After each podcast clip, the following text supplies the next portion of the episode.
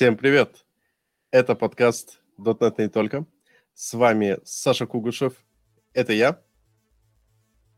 Так, музычку включил. И у нас очень интересный гость.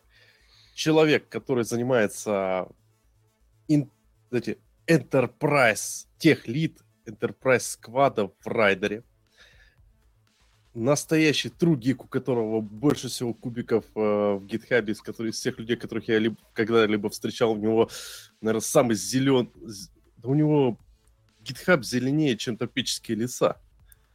Э, админ многих чатиков э, по .NET в Телеграме, поэтому есть очень веская вероятность, что именно вас, именно да, вас, уважаемый зритель, э, он банил когда-то. Ваня Мигалев. Всем привет. И так как, э, на самом деле, то, как я представил Ваню, совершенно не связано с тем, что он э, мой tech lead, и я перед ним отчитываюсь.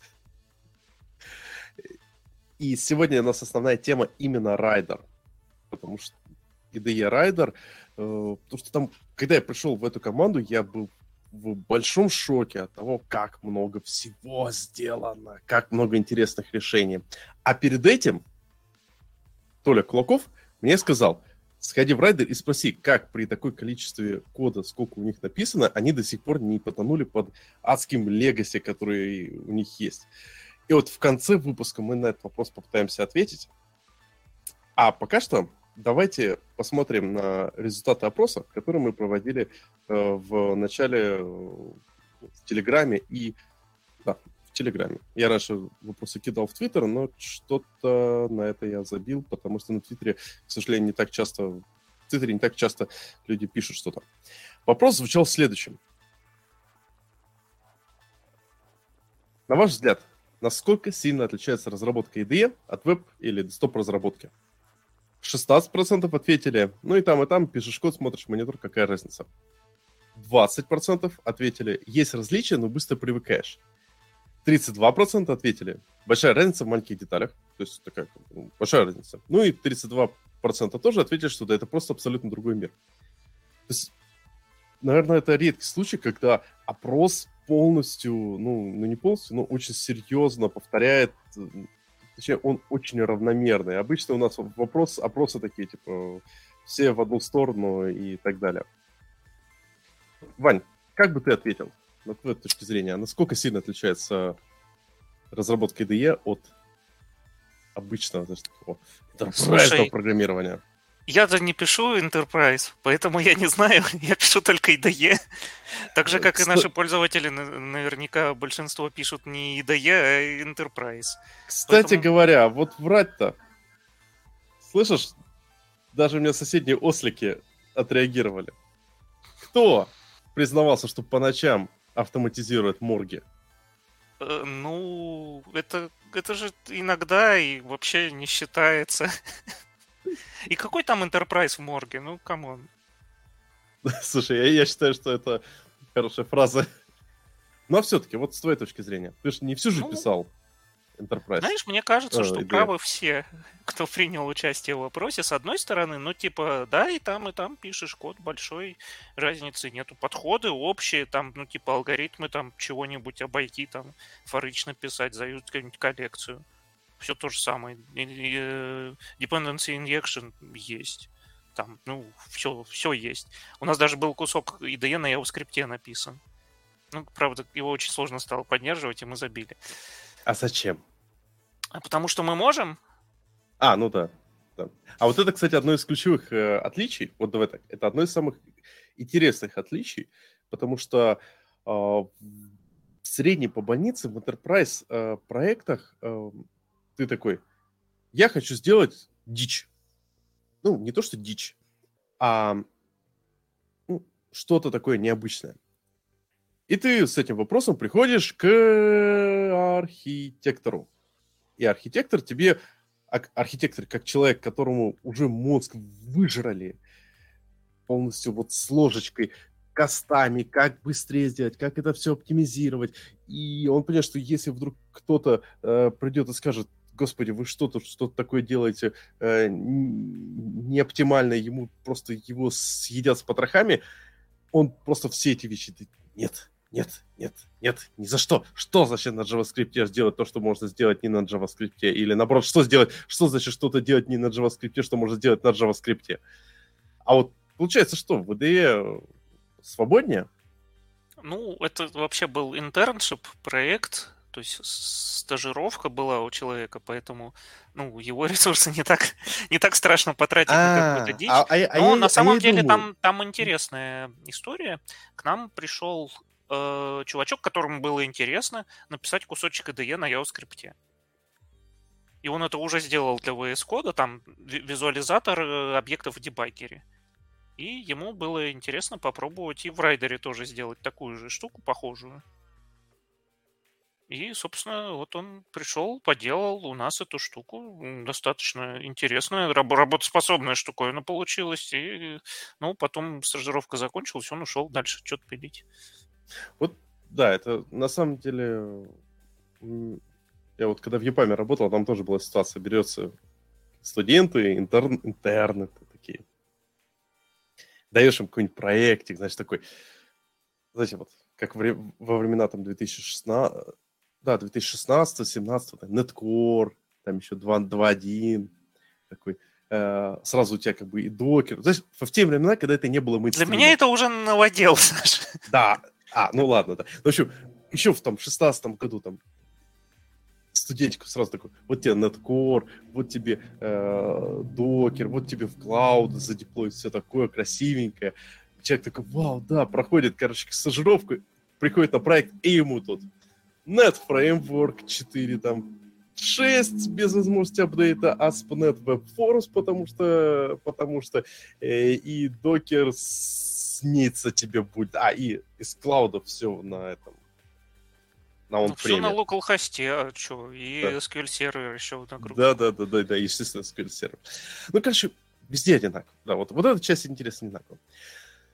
Ну, и, на самом деле, Знаешь, коллега, коллега зрения... рассказывал mm-hmm. интересную историю по этому поводу, э, про то, как ну, у них почему-то было принято интернам давать всякие такие тупиковые проекты, в которых хочется, чтобы они провалились, а мы потом скажем, ну вот, мы этот подход попробовали с интернами, не получилось, давайте пробовать другой. Но иногда попадались очень упертые интерны, которые таки заканчивали эти тупиковые проекты, у них получалось, и приходилось дальше их тащить в продакшн. Черт, это, это жестоко. Не, да. я на интернах обкатывал какие-нибудь хитро выщербные э, извращения, которые потом такой, о, получилась фигня, о, получилась не фигня, можно брать в продакшн. Ну, типа... Они, они же классные, они все часто очень такие активные ребята, и поэтому э, получается очень такую э, ускоренная эволюция. Помните, как в Fallout был FEV, вирус э, ускоренной эволюции? Вот получается, ускоренная эволюция проекта, он очень быстро превращается в э, пачку говнокода.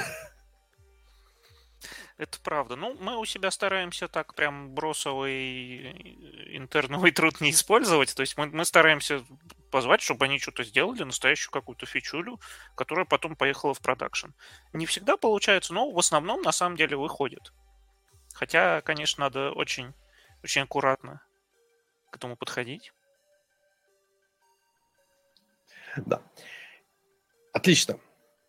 И у нас есть парочка вопросов в чатике, но мы к ним вернемся, потому что перед этим мы сделаем супер вбросовый вопрос.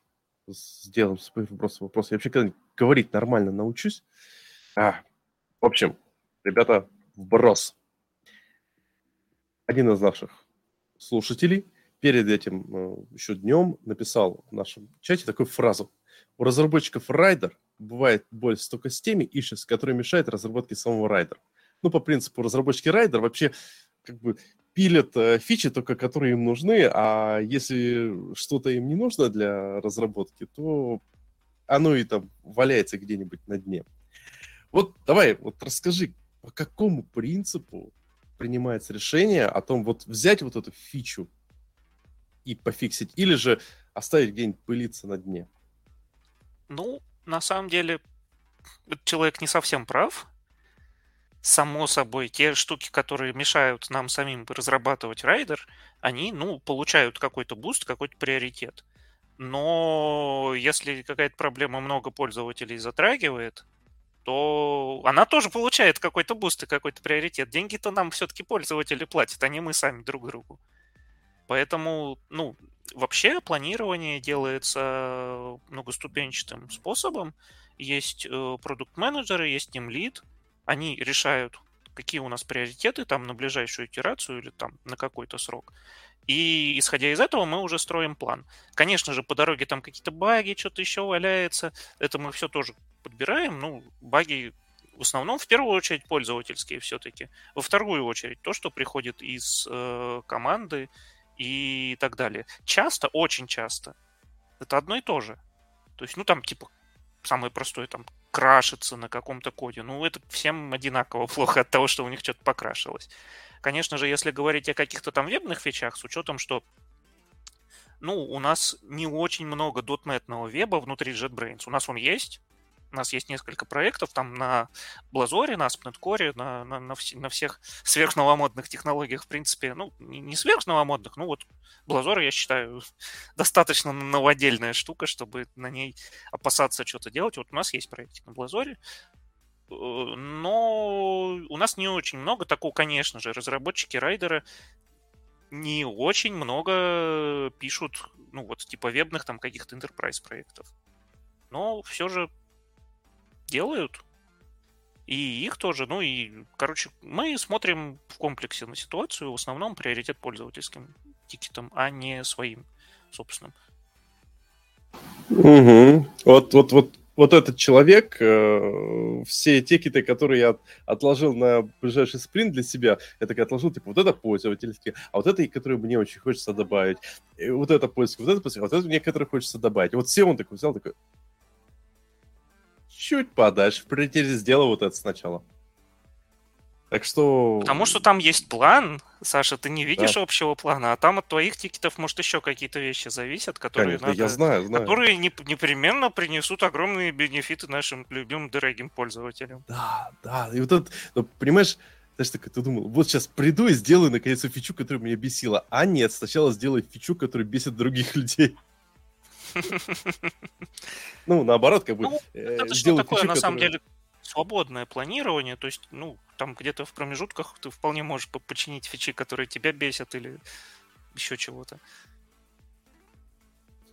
Мы стараемся, Слушай, тут... во всяком случае, такое сделать. Дать такую возможность девелоперам, свободу, чтобы ну, они делали, что, что им нравится тоже. Кроме того, что нравится пользователям. Ну, надеюсь, мы ответили на вопрос. И идем дальше мы, мы, мы обязательно пойдем к архитектуре, но у нас есть все-таки важная, важная такая штука, а именно уход э, райдера из России. То есть у нас наш слушатель задал вопрос. Если будущее .NET в ближайшем, ну, если будущее .NET в ближайшем будущем в РФ, э, да и вообще продуктов Microsoft. Ну, я лично не знаю, какие планы у Microsoft на тему э, РФ, но факт остается фактом, как бы JetBrains из РФ ушли. Причина была, сами понимаете, какая. Все написано в основном постике. Эм, но вы можете пользоваться бесплатными продуктами. Ну, вы можете пользоваться бесплатными. Дальше остались э, бонусные там лицензии за open source, студенческая, кажется. Я, я не уверен, но мне кажется, что осталось. Ну, да, да, да, она вроде осталась. А вот то, что за деньги, то, ну, ну пока, пока вот так. Да. Кстати. Не, вот. вообще, если говорить а... про .NET, я думаю, что... Ну, а куда он денется? У нас куча софта в российских компаниях, причем в крупных, там, в государственных компаниях. Куча софта написана на .NET. Никто этот весь софт сейчас прям не бросится переписывать, пока есть возможность, э, ну, типа, его тянуть дальше. Прямо на сейчас 1С. такая возможность его тянуть дальше все еще есть. На 1С переводить? Да. Ну, а кроме шуток, вот давай, Вань. Такой вопрос. Прям 25 раз поднимался. А, пиратить-то можно... Вот сейчас параллельный импорт райдера. Параллельно импорт райдера или шарпера. Ну, слушай, Саш, это каждый сам решает за себя. Можно там ему пиратить или нельзя. Я, ну, какого-то определенного мнения по этому вопросу не имею. Я не хейчу людей, которые спиратели там мой продукт, например. Ну, спиратели, ну, что поделаешь, может, потом купят. Возьмут спокойненько, съездят в Казахстан, в банк, э, знаете, такой банк-тур за карточкой, чтобы уже потом наконец- наконец-то оторваться там. JetBrains Store, Steam, eShop, что еще, чего еще не хватает для полного счастья. Так. Ну, Давай есть и просто... такие люди, на самом деле. Мы, мы знаем, что такие люди есть. Ну, ну что, нормально, все. Все валидно. Так, давай еще вопросик прям классный, мне нравится. Пара... Окупился ли райдер с точки зрения компании? Я не знаю. Ты знаешь? Я тоже не знаю. Ну, то есть, на самом деле, финансовую какую-то информацию, я думаю, разглашать я не могу, даже если я бы ее знал. А, но, смотрите, если мы его все еще делаем, то велика вероятность, что да. А мы делаем и не планируем прекращать делаем, в ближайшее делаем. время. Да, делаем. Uh, так. И пока. Так, ладно, пошли по технической части. Мы же тут пришли всякие технические Давай. вещи обсуждать, а не э, там перекладывать с на порожного вопроса пользователей.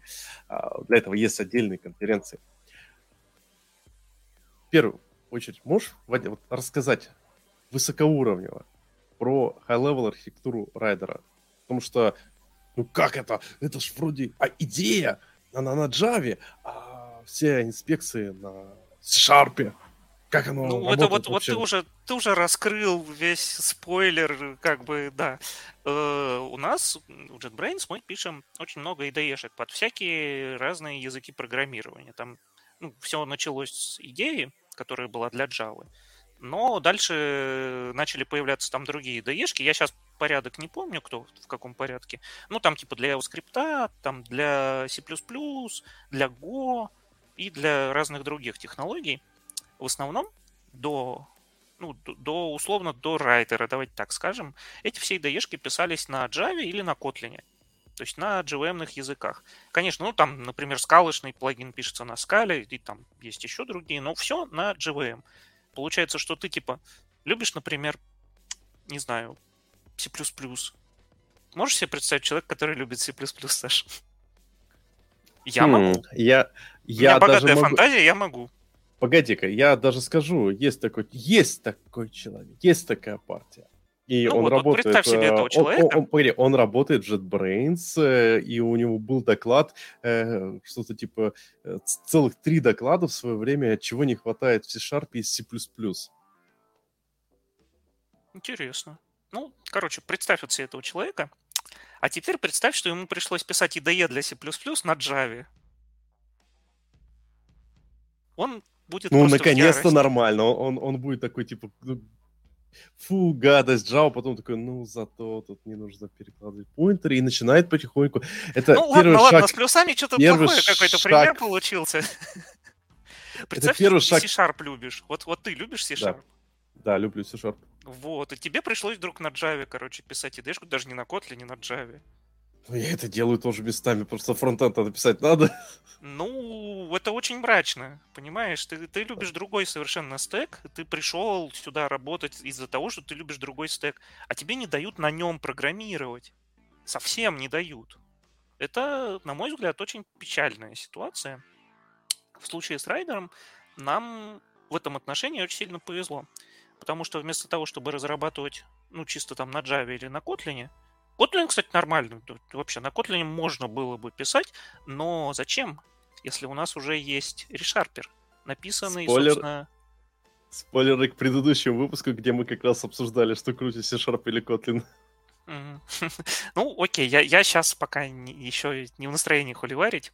Короче, у нас есть уже ReSharper, написанный на C-Sharp, и который встраивается в конкурирующую IDE, в общем-то. Ну, то есть по языковым фичам, там, по всяким рефакторингам и тому подобному, ни для кого не секрет, что мы конкурируем активно с Visual Studio.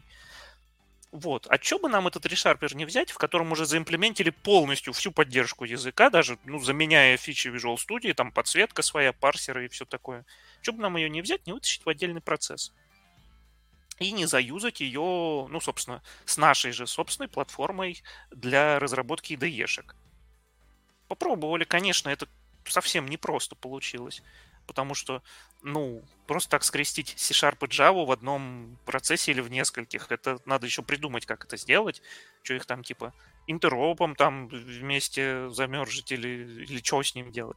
Но в итоге остановились на варианте, когда у нас есть отдельный серверный процесс, типа language сервер, но совсем не language сервер.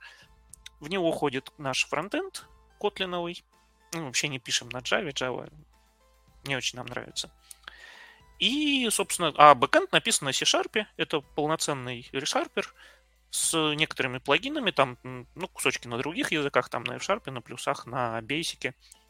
И все это вместе там через сокеты соединяется, ходит, асинхронненько общается.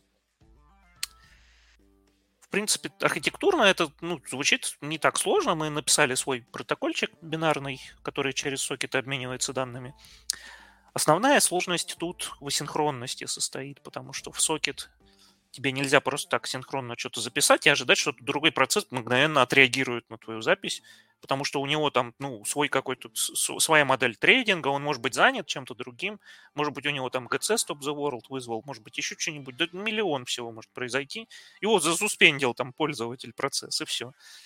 И поэтому все общение приходится переделывать асинхронно, а это местами очень сложно. В платформе IntelliJ, которая ну, писалась исходя из предположения, что у тебя все языковые сервисы, все-все доступно прямо здесь in process, и оно в основном все синхронное. Сейчас от этой модели платформа очень активно отходит, и ну, она начала, может быть, потихоньку отступать от нее чуть-чуть раньше, чем начал появляться райдер, но в целом вот, вот прямо сейчас основные кирпичики последние закладываются в новую там асинхронную модель работы со всем-всем-всем.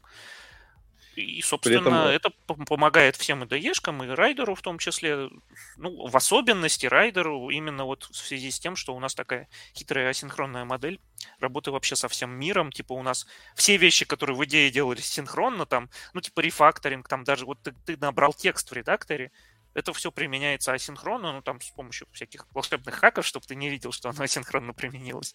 Но, тем не менее. Ну, вот допустим... Это основная сложность, на самом деле. Вот по поводу асинхронщины я прям проникся в какой-то момент, ты такой живешь в дотнете, у тебя все хорошо, у тебя там тасочки такой, все, все, все везде асинхронно, погружаешься в вот, вот, вот этот глубину фронтенда, а у тебя Тут через промисы, чуть тут через курутины, тут вообще все синхронно, и ты такой, а как бы это все Да, и все это друг собрать. с другом интеропится совершенно безумными способами. Тут, короче, мы синхронно подождем, а тут мы попрокачиваем очередь обработки событий, пока мы синхронно ждем какого-то промиса. О! Сделаем вид, что мы делаем это асинхронно, но на самом деле не будем. А тут вообще мы просто синхронно сделали, но канцеляемся, если пользователь нажал кнопочку. Слушай, давай быстренько вопрос. Есть ли план на поддержку Dutrace на Linux? А вы что, еще не поддержали? У меня, кстати, слушай, вопрос. А что у нас с Dutrace? У нас ну, смотрите, занимается... короче, чуваки, у нас э, есть планы поддержать все тулы там везде. Мы сейчас, мы уже в ЯПах выкатываем поддержку. Я не уверен, под Linux уже есть или нету, но да, интеграция райдерная с профиляторами eventually должна будет заработать на всех трех мажорных платформах, которые мы поддерживаем. Ну, просто потому что там .NET Core везде одинаковый, у .NET Core везде есть вот эти вот профайлинг опишки, и потихоньку мы заводим все везде. Отлично. А второй вопрос. .cover. Ты случайно не знаешь, кто-нибудь им занимается? Потому что... Конечно, занимается. А в чем? в чем вопрос? Да моя я знаю даже кто. Моя тасочка, которую я завел, закидывал... А, не, не моя тасочка. Тасочка по поводу... Тасочка твоего знакомого, да-да-да, понятно. Да, да. Та, тасочка про бранч coverage которую там я слежу с 2018 года, до сих пор там я не состояние... знаю, что такое branch coverage. Сорян. Я могу сказать, что у Доткавера не очень большая команда, поэтому все на свете она успевать едва ли может. Но команда есть, люди работают, и над поддержкой в райдере работают, и над поддержкой э, там стендалон, он или в решарпере только, я, честно говоря, не помню. Ну, короче, есть с командой доткавера все нормально. Ну да, и, и вот, вот, кстати, действительно, э, именно размер команды кавера и то, что у них происходит ситуация, что им там нужно поддерживать новые, вот, новые фичи языка, все эти 100-500 изменений, которые происходили недавно. Э, Я не уверен, что команде Дуткавера это приходится поддерживать. Там ведь э, ну, насколько я, я, я не очень понимаю, как Дуткавер работает, если честно. То я думаю, Но насколько я себе его представляю. API. Я думаю, да, у него есть, ну, через, э, есть, есть инструментинг API, я не уверен, это то же самое, что профайлинг или нет, но он, короче, инструментирует код, что ты в каждую строчечку заходишь, и он там как-то по PDB-шкам эту, эти строчки сопоставляет с твоими исходниками и подсвечивает их, что они покаверились или не покаверились, ну и дальше считает метрику. То есть он э, работает, насколько я понимаю, по факту по ну, по, по строчкам или там по модели исходного кода, по PSI. То есть, в принципе, ему не очень важно поддерживать новые конструкции языка как таковому. Если эти конструкции в PDB-шке правильно размечены, и у нас есть для них правильный PSI, то они должны сами собой правильно покраситься. Насколько я представляю, ну, я могу, конечно, сильно ошибаться. Да. Окей, То есть давай поддержка пошли. там все-таки другая. Там новые фичи рантайма, mm-hmm. новые там какие-то profiling API -шки, performance, конечно же. Плюс, ну, львиная доля наверняка уходит не на вот эти бэкэндные всякие штуки, а на фронтенд. То есть как это подсветить в редакторе, как там правильно цвета подобрать, а как сделать, чтобы наша подсветочка не слетала при модификации файла. И вот такие, казалось бы, ну, тривиальные бытовые вещи, на них наверняка уходит, ну, может быть, большая даже часть времени команды. Да. Ну, отлично. Давай быстренько ответим э, в, на вопрос э, нашего слушателя. Э, так, э, промазал. Вопрос следующий. Все ли сотрудники уехали, JetBrains уехали из РФ? Да, все. Планируется ли будущее наем новых сотрудников из РФ JetBrains? Вань, скажешь, ответишь ли второй, на второй вопрос? Ну, вообще, насколько я понимаю, да, мы, мы нанимаем новых людей, но при условии их обязательной релокации. Пока что вот так. Да. Окей. Кстати, вот а, там а, Максим, который задал вопрос по поводу .trace, он говорит, типа, чуть-чуть перепутал с, dot, перепутал с .memory. Вот dot, dot ну, про .memory мой ответ такой же все в планах. Э, когда оно приедет, я, я не уверен, есть экспериментальные уже билды с работающим .memory, но приедут ли они вот в этот релиз, например, или, может быть, в следующий, я пока точно сказать не могу.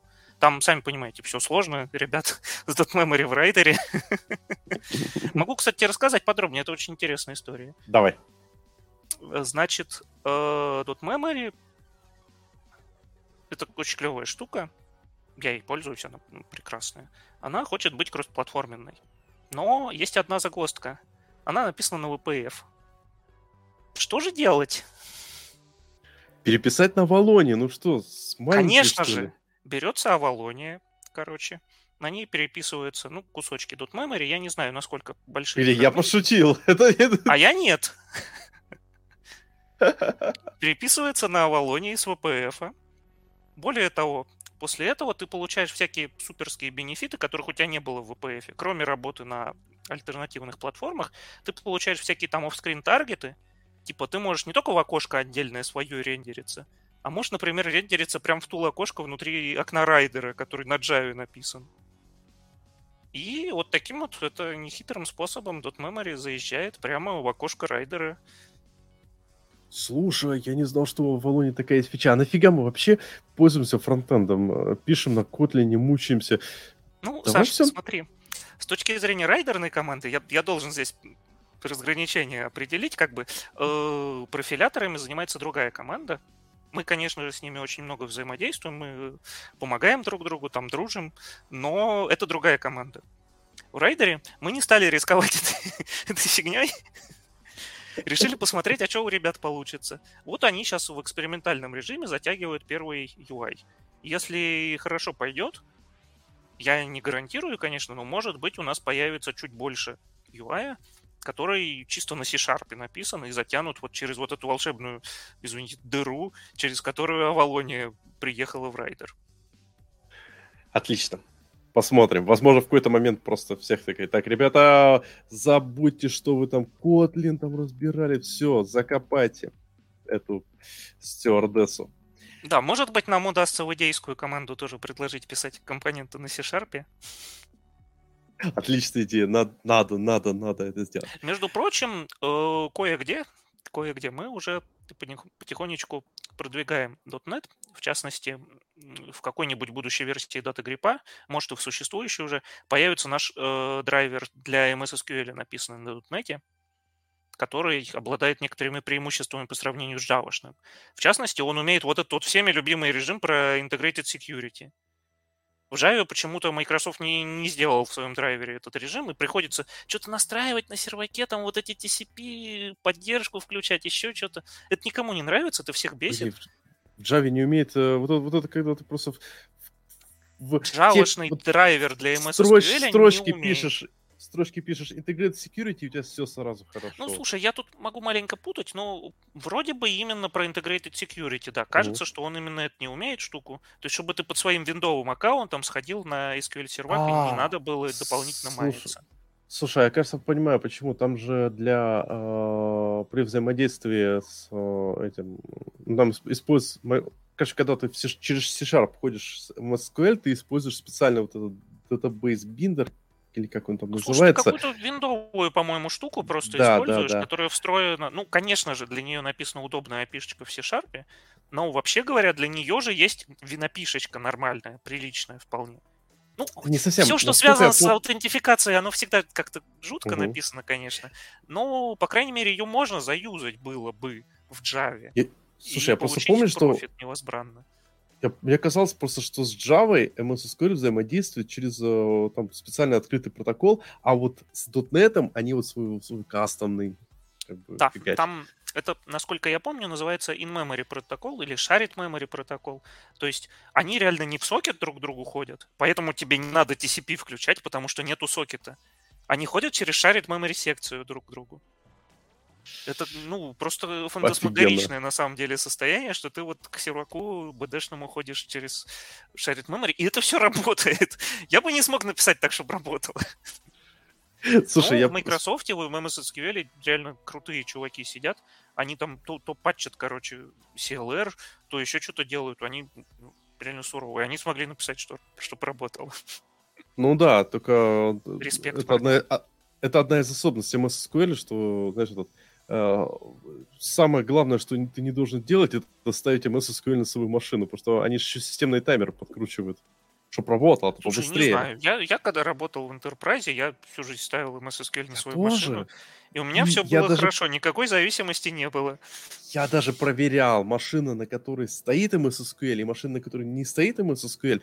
А вот без MS SQL она работала реально шустрее. Слушай, После потому что он привозит с собой тонну гигабайт какого-то непонятного мусора, который ты не знаешь, нужен он тебе, нет, несколько системных сервисов и всякой еще дьявольщины, про которую мы с тобой даже не имеем представления. И еще он подкручивает системный таймер. Как раз э, вот это э, была классная статья на Хабре, которую я, естественно, не найду, на тему того, что нельзя подключить системный таймер, там объяснялось, э, э, как там, типа, работает какой-то prediction, черт знает, думаешь, я не помню. Ну, короче, нельзя трогать я, штуки, я... про которые ты не понимаешь, что они меняют. Да. Когда, Нет, казалось там... бы, зачем MS SQL трогать системный таймер? Даже, ну, даже потому что они стало. понимают. А идея в чем? А, ты иногда подключишь системный таймер для того, чтобы ну, как бы, какие-то свои твики вкрутить, черт знает, ну там, MS SQL что-то надо. Отлично пояснил, я все понял, да, чтобы свои твики вкрутить. Да, но тут же, ну, в основном, мне кажется, с, для перекидывания потоков То есть просто для... Я думаю, может быть, чтобы ИО асинхронное побыстрее работало. Может, оно там как-то mm-hmm. на таймер у них завязано. И быстрее таймер ну, тикает, да. быстрее короткие сессии асинхронного ИО заканчиваются. Mm-hmm. Но это тоже так пальцем в небо. Да. Первое, что мне в голову пришло. Самое это веселое в том, что как бы с MSQL все логично. Ты, если его ставишь, то, скорее всего, на dedicated машинку, а, а application сервер, application сервис у тебя хостится на другой машинке. Ну, никто по идее, на одной и той же машине базу данных и application сервис не держит. Так, слушай, вспоминаю свой Enterprise, в скольких случаях мы отдельно их держали. Ну, пара, mm-hmm. пара случаев была, да, когда отдельно, а так в основном на один сервак. Ну, я, я в аутсорсе раньше работал, там зака- у заказчика, как правило, нет у кого-то большого парка, и заказчик не хочет в облако. Ну, в те годы не очень хотел в облако по разным причинам. Поэтому, ну, все обычно закатывали на один и тот же сервак, все подряд. И это работало, лол. Не, ну, понятное дело. Ладно, так, мы отвлеклись. У нас же есть супер большая тема под названием разные фишечки, разные пентифлюшечки райдера, как сделано. Вот ты говорил про вот этот э, асинхронный API, асинхронный протокол для взаимодействия между бэкэндом и фронтендом. Можешь рассказать немного в деталях о нем? Как он работает, э, из чего он устроен, что там вообще такое? Это просто байтики ну, общем... кидаются, как это десериализуется? Да, окей. Uh, у нас модель работы в целом такая. У нас не RPC как таковой между двумя процессами, а RPC с некоторым шарингом данных. То есть, получается, у нас есть некая модель данных, которые находятся в редакторе. Модель в себя включает, ну, там всякие сущности. Допустим, вот вы сделали find usages в редакторе, и у вас вот это вот дерево, юзаджи, которое вы нашли, оно висит в памяти и в дотнетном процессе, в ReSharper, и во фронтендном процессе райдера, в условной идее. И вот эти модельки между фронтендом райдера и бэкэндом райдера, они синхронизируются. Ты в одном месте на одной стороне что-то поменял, там свойства, что моделька невалидна, например, ее надо там зачеркнуть. Другая сторона получила апдейт этого свойства и зачеркнула его там на UI. Вот. Помимо этого можно делать и RPC. Саша, что с тобой? Да я сижу и чувствую, что-то ползет по мне. Ну, думаю, ну, там, показалось. Какой ужас, такой, господи. Хлопаю себя. Смотрю, чувствую, у меня появился, типа, прыщ, что ли. Потом пытаюсь, прямо прыщ уползает. Как бы я его поймал, смотрю на него, а он начинает ползти вообще. А он смотрит на тебя. Да. Э, так что, слушайте, мне я, я скучаю по подкастам зимой в Питере. Когда ты зимой в Питере вел подкаст, просто одеваешь шубу и все хорошо. А тут еще нужно... Нужно еще уворачиваться от каких-то неведомых существ. А понимаешь, везде темно, и вот лампочка. Это на несколько километров вся живность такая, подкастер да, извини, я тебя перебил. Страшно, да. Окей. Значит, у нас есть моделька в памяти, которая, ну, многие вещи, там в том числе тексты в редакторе, содержатся в дереве вот этой модельки. Там есть полноценная типизированная модель, ты можешь там подписываться на изменения свойств и так далее. Помимо этого можно делать и RPC. То есть, например, ну вот, к примеру, у меня там была тасочка, чтобы э, фронтенд мог бэкенду сказать, чтобы он там какие-то сертификаты из экспрессовые применил ты делаешь просто RPC, то есть вызов там к, к этому к бэкэнду, типа, а, примени сертификаты. И там параметры ему кидаешь асинхронненько. Он их применяет, через какое-то время возвращает тебе там результат или ошибку или чего-нибудь. Это интегрировано с дотнетными тасками на стороне бэкэнда, с котлиновыми крутинами и всеми прочими видами, короче, асинхронных компьютейшенов, которые есть в Java на фронтенде. Вот. То есть, собственно, у нас основа IDE строится на асинхронном взаимодействии между двумя процессами. В некоторых местах приходится что-то костылить, чтобы синхронно сделать работу. Либо потому, что ну, в идее есть такая мода, что ну, типа просто на бэкграунд тред перекладываешь какую-то активность и говоришь, что она асинхронная. Ну, мы-то понимаем, мы здесь умные люди собрались, мы знаем, что асинхронность и параллельность это разные вещи. Но в, в, в дремучие, короче, годы, когда эти опишки писались, не все об этом знали. Я тоже об этом не знал в дремучие годы. Поэтому там посинхронность, правильность, ну, типа, примерно одно и то же. Вот на бэкграунд-треде синхронно сделаем и норм. Поэтому в ряде случаев а приходится ты... просто синхронно ходить. Вот от этого меня всегда интересовал момент. А чё? Знаешь, такой, ты запускаешь свой компьютер, смотришь количество потоков у тебя на, на приложение поставлено, и ты думаешь, а зачем столько тысяч, там, миллионов потоков? Ну, миллионов навряд ли у тебя будет. Ну, я, конечно, я преувеличиваю, но все равно ты смотришь такой, почему тут столько потоков? Причем они все в основном там в состоянии вис- висения или болтания. Работу никто не делает. Э, ну, потому что они там уходят в какой-то ну, либо бэкграунд э, процесса, либо в них нет никакой работы, либо, что еще хуже, они э, у тебя наплажено потоков. While true пишешь и точка запятой. Да. Вот тебе хорошая ну, грелка. как бы, если у тебя процесс... Не, понимаешь, тут же еще момент в том, что когда у тебя... Э, а если у тебя потоков наплодилось больше, чем ядер, у тебя начинается ну, квант. У тебя сразу, ну, ты запустил компьютер, у тебя уже потоков больше, чем ядер.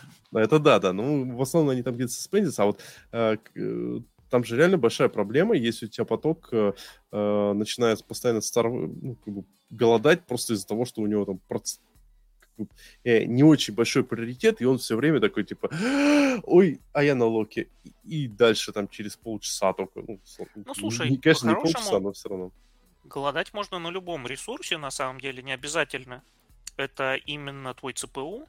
Это может быть, ну, там, тот же самый лог. Это может быть доступ ну, к памяти да. запросто.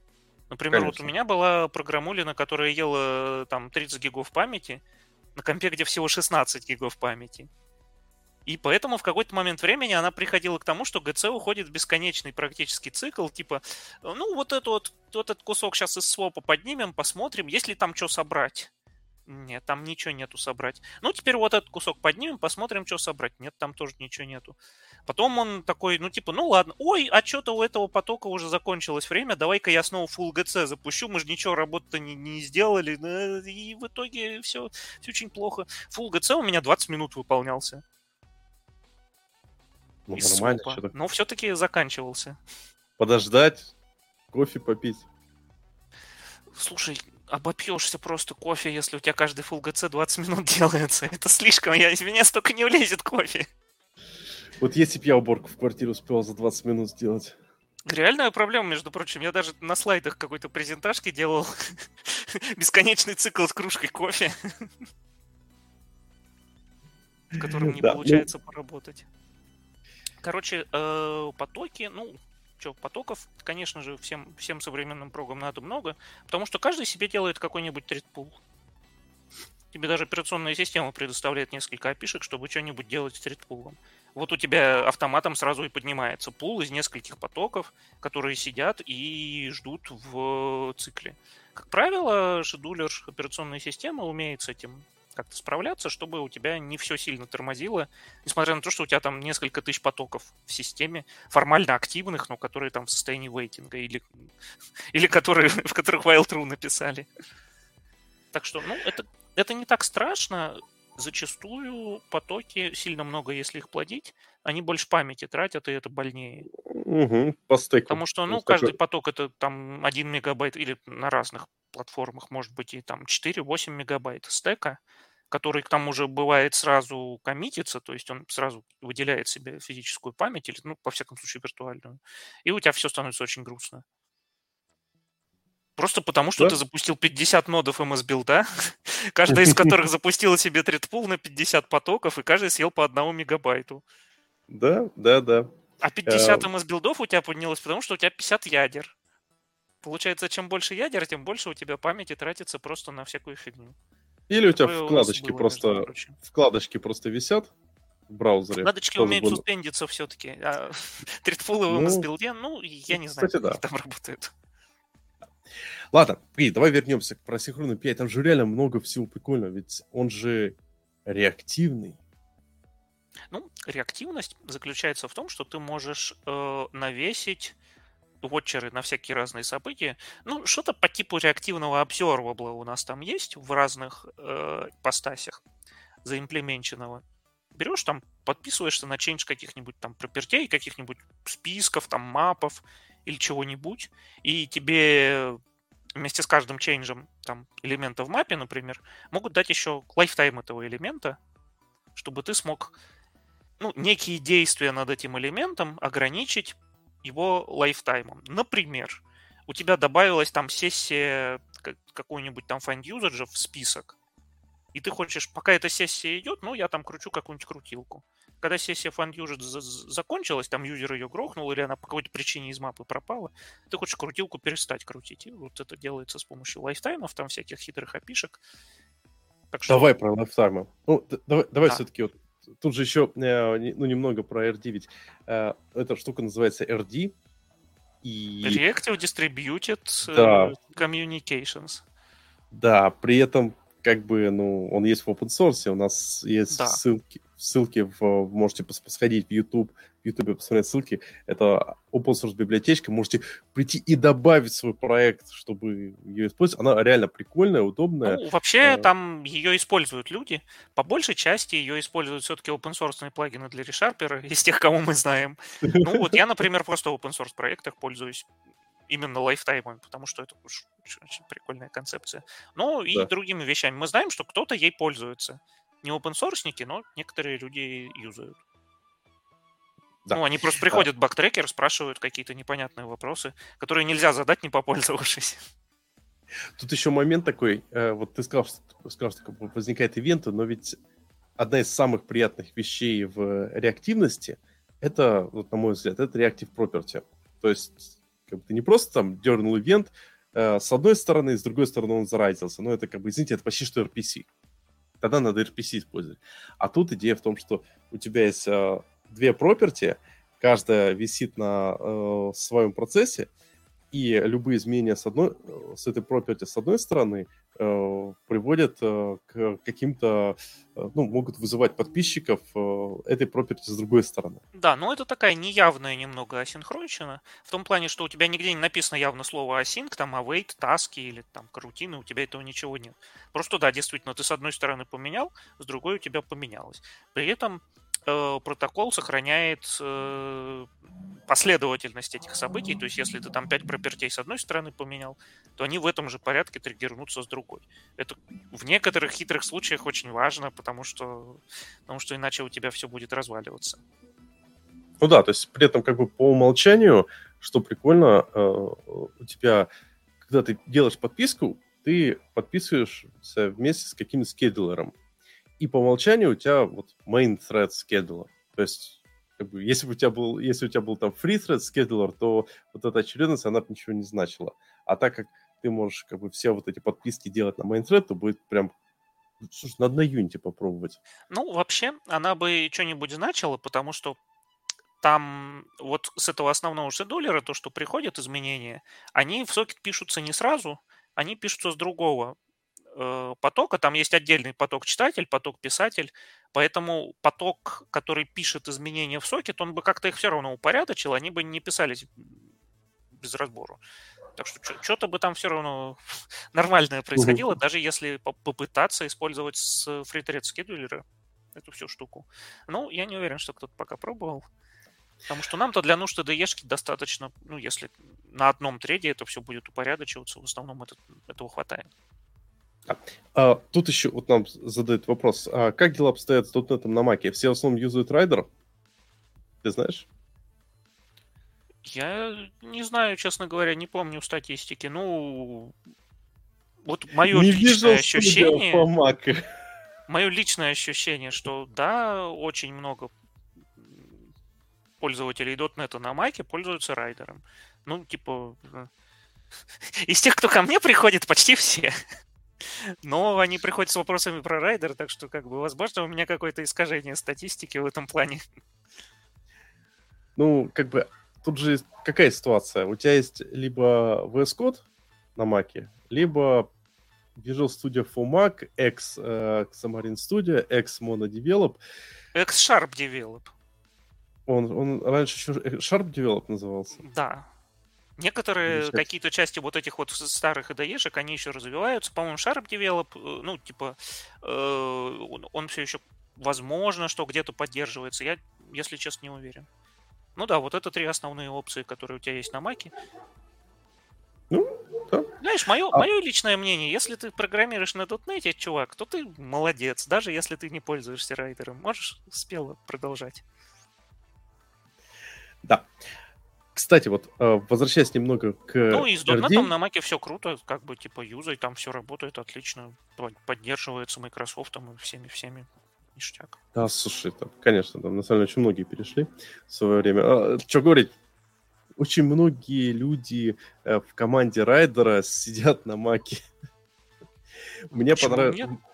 Мне понравилась история. Кстати, давайте вот маленький э, тут же ответим на вопрос. Можно ли прояснить про Fleet with Rider? О, вот это хороший вопрос.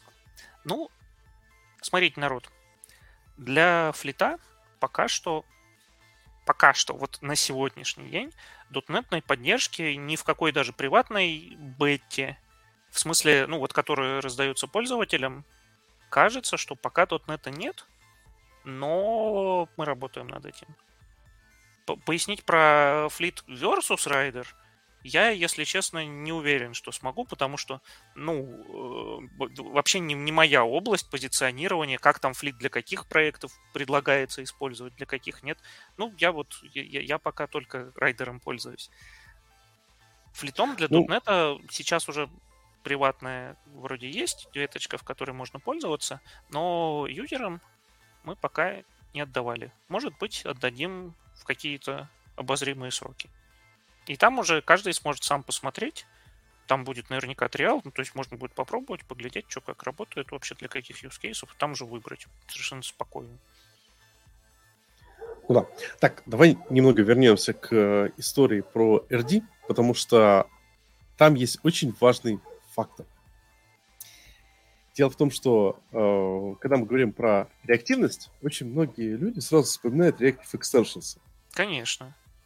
Вот ну, мое отношение к Reactive Extension следующее. Я считаю, что это кусок, кусок дерьма, который э, в современном мире не нужен. Э, там есть несколько приятных э, вещей, но в средней по больнице Reactive Extensions что на бэкэнде, что на фронтенде, что в геймдеве, что э, где угодно превращает э, хороший прямолинейный тупой код в э, большую портян, портянку э, сложных декларативных э, наименований, который можно было бы ужать, даже короче можно было написать. И да, наверное, я, меня в детстве покусал Reactive Extensions. Но это как-то так. А вот с той точки зрения, вот почему такие прям умные ребята и не стали добавлять Reactive Extensions в RD?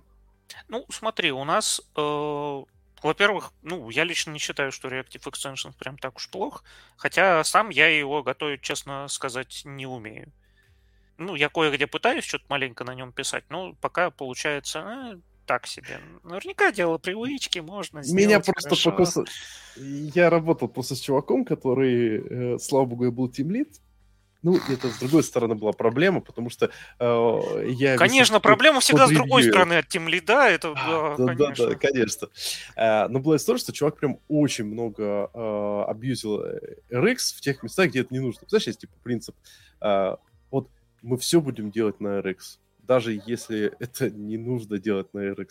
И это приводило к реально очень сложно читаемому коду. То есть, например, в RX есть понятие combine using, когда ты э, два а, знаю, такой, обсерв... да, несколько, несколько юзингов туда запихиваешь да. в один. Ну, обс... два обсерва было, объединяешь, ага. такие жик, и дальше они идут и дергаются. И... Нормально. Да, эта штука нормальная, когда ты ее пишешь, а когда ты читаешь, она просто взрывает полностью мозг, потому что ты... Ну, короче, у нас таких да, вот прямо давай. жестких э, а почему? Вот... нету. Есть какие-то простые комбинаторы, скажем, э, ну, потротлить что-нибудь, подебаунсить что-нибудь вот в этом роде, этим мы пользуемся. Ну, это потому что каждому человеку понятно на практике, для чего это нужно. Это хорошая штука, прям одобряю. А каких-то сложных вот этих вот там мержингов и прочего, ну, у нас э, нет вообще как такового обсервабла, как понятие для стриминга ивентов. А если нету его, Это же Observable, кажется, я, я не перепутал. Ну, Observable. Вот. Ну, а если нету его, собственно, типа коронного, на котором все эти экстеншены навешиваются, то дальше ты уже не можешь написать много хитрожопых экстеншенов, и у тебя ну, уже сама концепция не сходится. Кажется, ну, то есть как? В ком... я, я считаю, что ну, это, скорее всего, дело вкуса. Если бы в команде были все любители этого реактива, то взяли бы, написали и юзали бы совершенно спокойно. Но таких любителей не нашлось, поэтому протокол построен без этих экстеншенов, и поэтому, ну, собственно, они вот и как-то не повелось их использовать. Хотя я уверен, что у нас где-нибудь есть... У нас есть абсолютно все в нашей разработке. Наверняка где-нибудь есть какой-нибудь не, не, не, небольшой угол темный, в котором чуваки либо написали свой observable, либо заюзали вот в том же самом флите. Там во флите чуваки обожают такие штуки. У них все, короче, на каналах построено. У них дотнетную половину завязаны каналы, у них на Котлине свои каналы. Это все, короче, там каналы, которые передают каналы с каналами это полное форменное безумие. То есть ты не просто канал, чтобы передать данные, а ты кана... сделал канал, Слушал, чтобы передать другой каналы? канал. Мы поместили Ой, канал в твой канал. Да. Чтобы ты мог грести в то время, как ты гребешь. Слушай, быстренький вопрос. Какие последствия нарушения лицензии? Последствия нарушения лицензии. Ну, слушай, я, я тебе так скажу. Я ничего пока не слышал от людей, которых бы куда-то увели за нарушение лицензии, они потом не вернулись. Но это может быть как хорошим, так и плохим знаком. То, что я ничего от них не слышал после того, как их увели. Отлично. Еще вопрос с нашего слушателя, зрителя. Еще интересует такой вопрос. Какие нужны требования кандидата, чтобы попасть к вам в команду? Ну, тут вопрос сложный. Вообще официальные требования у нас есть на сайтике с вакансиями. Они лежат в открытом совершенно виде. Можешь пойти почитать. В целом, ну, что мы вообще смотрим, когда человека берем в команду? Нужны хорошие знания платформы. В идеале, если ты знаешь сразу .NET и Java. Ну, или C-Sharp и Kotlin, скажем так, если на уровне языков. Это основные языки разработки райдера. Э, либо, если ты хорошо знаешь что-то одно из этого, нужно знать потроха платформы, как работает там чего, копаться, обязательно копаться в коде фреймворка там или JVM, JDK, ну, в Java, ну вот по, по менеджер коду не обязательно прям знать там плюсовые потроха, хотя если ты можешь процитировать все 35 тысяч строчек GC, CPP, то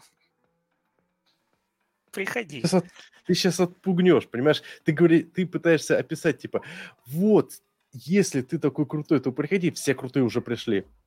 Или прошли ну, слушай, так. Во-первых, во-первых, Саш, ты, ты не прав.